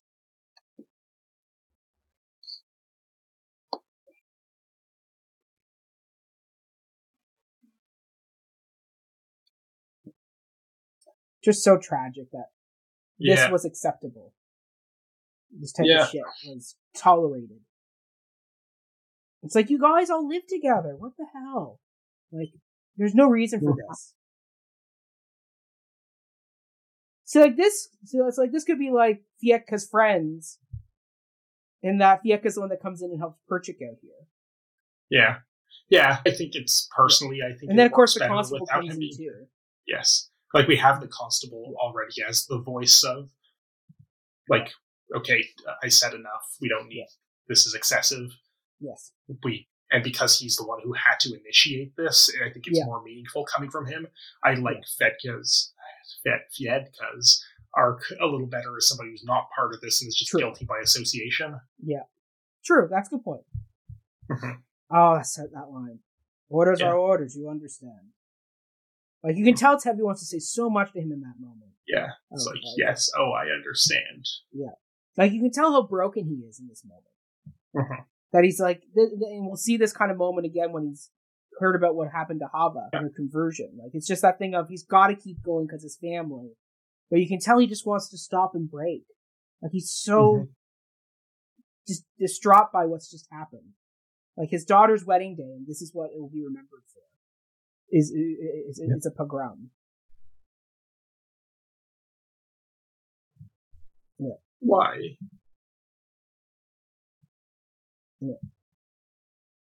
And I mean, I think it was, I think it was either Bock or Harnick talked about how when they saw this scene out live in the theater, and there was a reaction from like a, a, a, a elderly immigrant Jewish couple.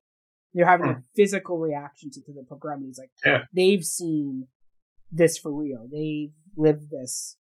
moment for Rio.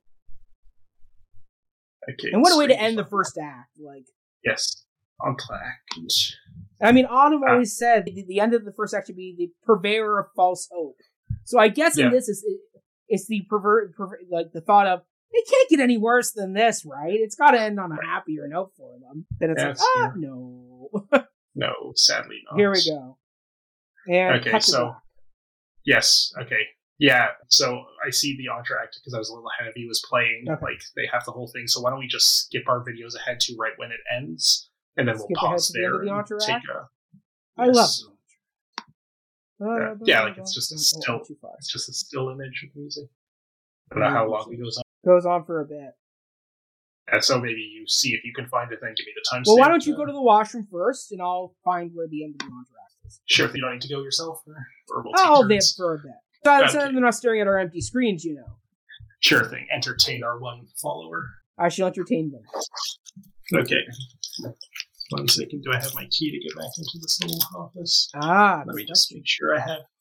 Uh, stand by. And I'm watching the entr'acte right now. The gorgeous Yeah. music. We're getting the sunrise, sunset Nice. music. Okay. Yes, I found my key. Yes. I'll And I will say, I do think more movies because we're getting like three hour long movies again now. That we Yeah. should be getting some intermission breaks. Like that new Avatar movie, that's like over three hours. yes. They should have had a pee, a pee break in there somewhere. Yeah, I guess the last James Cameron feature Tract is to have done. an intermission. Okay, so pause there. I will be right back. I'll be All right, quick. you'll be right back. I hold the fort. Okay, take care. I hold the fort. All right, our one listener, tell us what are you thinking so far? Let us know. Are you enjoying yourself? I mean, shout out to our wonderful contributor Ryan. He is really killing it. He is really doing a great job here as our wonderful contributor. Ryan, if you're going to hear this later, you're killing it, buddy. But yeah, I mean, let us know who would you want to see in the new cast for the upcoming revival. I mean, when Ryan and I saw the saw the documentary Journey to the Big Screen, and then we did the Q and A with Rosalind Harris, we I asked if Rosalind Harris would be interested in coming back to play Yenta the Matchmaker, and she said she would be open to it. So anybody who's casting and listening, I think they definitely should reach out to her to see if she would come back and play the part because I think that'd be a very good, very good give a give over of the role, kind of like how when they did the West Side Story remake, they brought Rita Rita Moreno back to play the version of Doc. You know, she was now Valentina. She was, but she was basically the Doc replacement. She was Doc's widow. So that was really great. So yeah, I would definitely say bring her back. And I mean, my dream would be Mandy Patinkin as Tevye, but he may be getting up there because Mandy Patinkin is how old is Mandy Patinkin? Mandy Patinkin, I believe, I think he's in his seventies. How old is he? He is yep, he's seventy years old this year. He just turned seventy. He was born in nineteen fifty two. So I mean, he's definitely up toward like when Topol ended his run. He was in his he was seventy three when I was supposed to see him before. So he definitely be up there. I mean, if not Tevye, then we definitely should get Mandy Patinkin to play Lazar Wolf. I think that'd be a really good alternative. And I would say go back to the stage cast. Like go back and see what actor could play it from the stage. I mean, it'd be great if it was an unknown introducing performance as Tevye. I think that'd be a great way to kind of introduce him, just like how we got Rachel Zegler who in, as Maria in West Side Story. That was her first big role. You know, so I definitely think there's some really good options there. And on this note, everyone, we will end part one, or the first act of our Fiddler on the Roof live movie musical commentary with Ryan currently off mic in the washroom and myself watching the entr'acte. We will be back next week with the edited remaster part two of the Fiddler on the Roof live movie, movie musical commentary. But if you can't wait, then you can always go check out the full video on our YouTube channel before the Downbeat and Musical podcast. But for now, we will see you all next Friday with part two. Stay healthy, stay safe, everyone.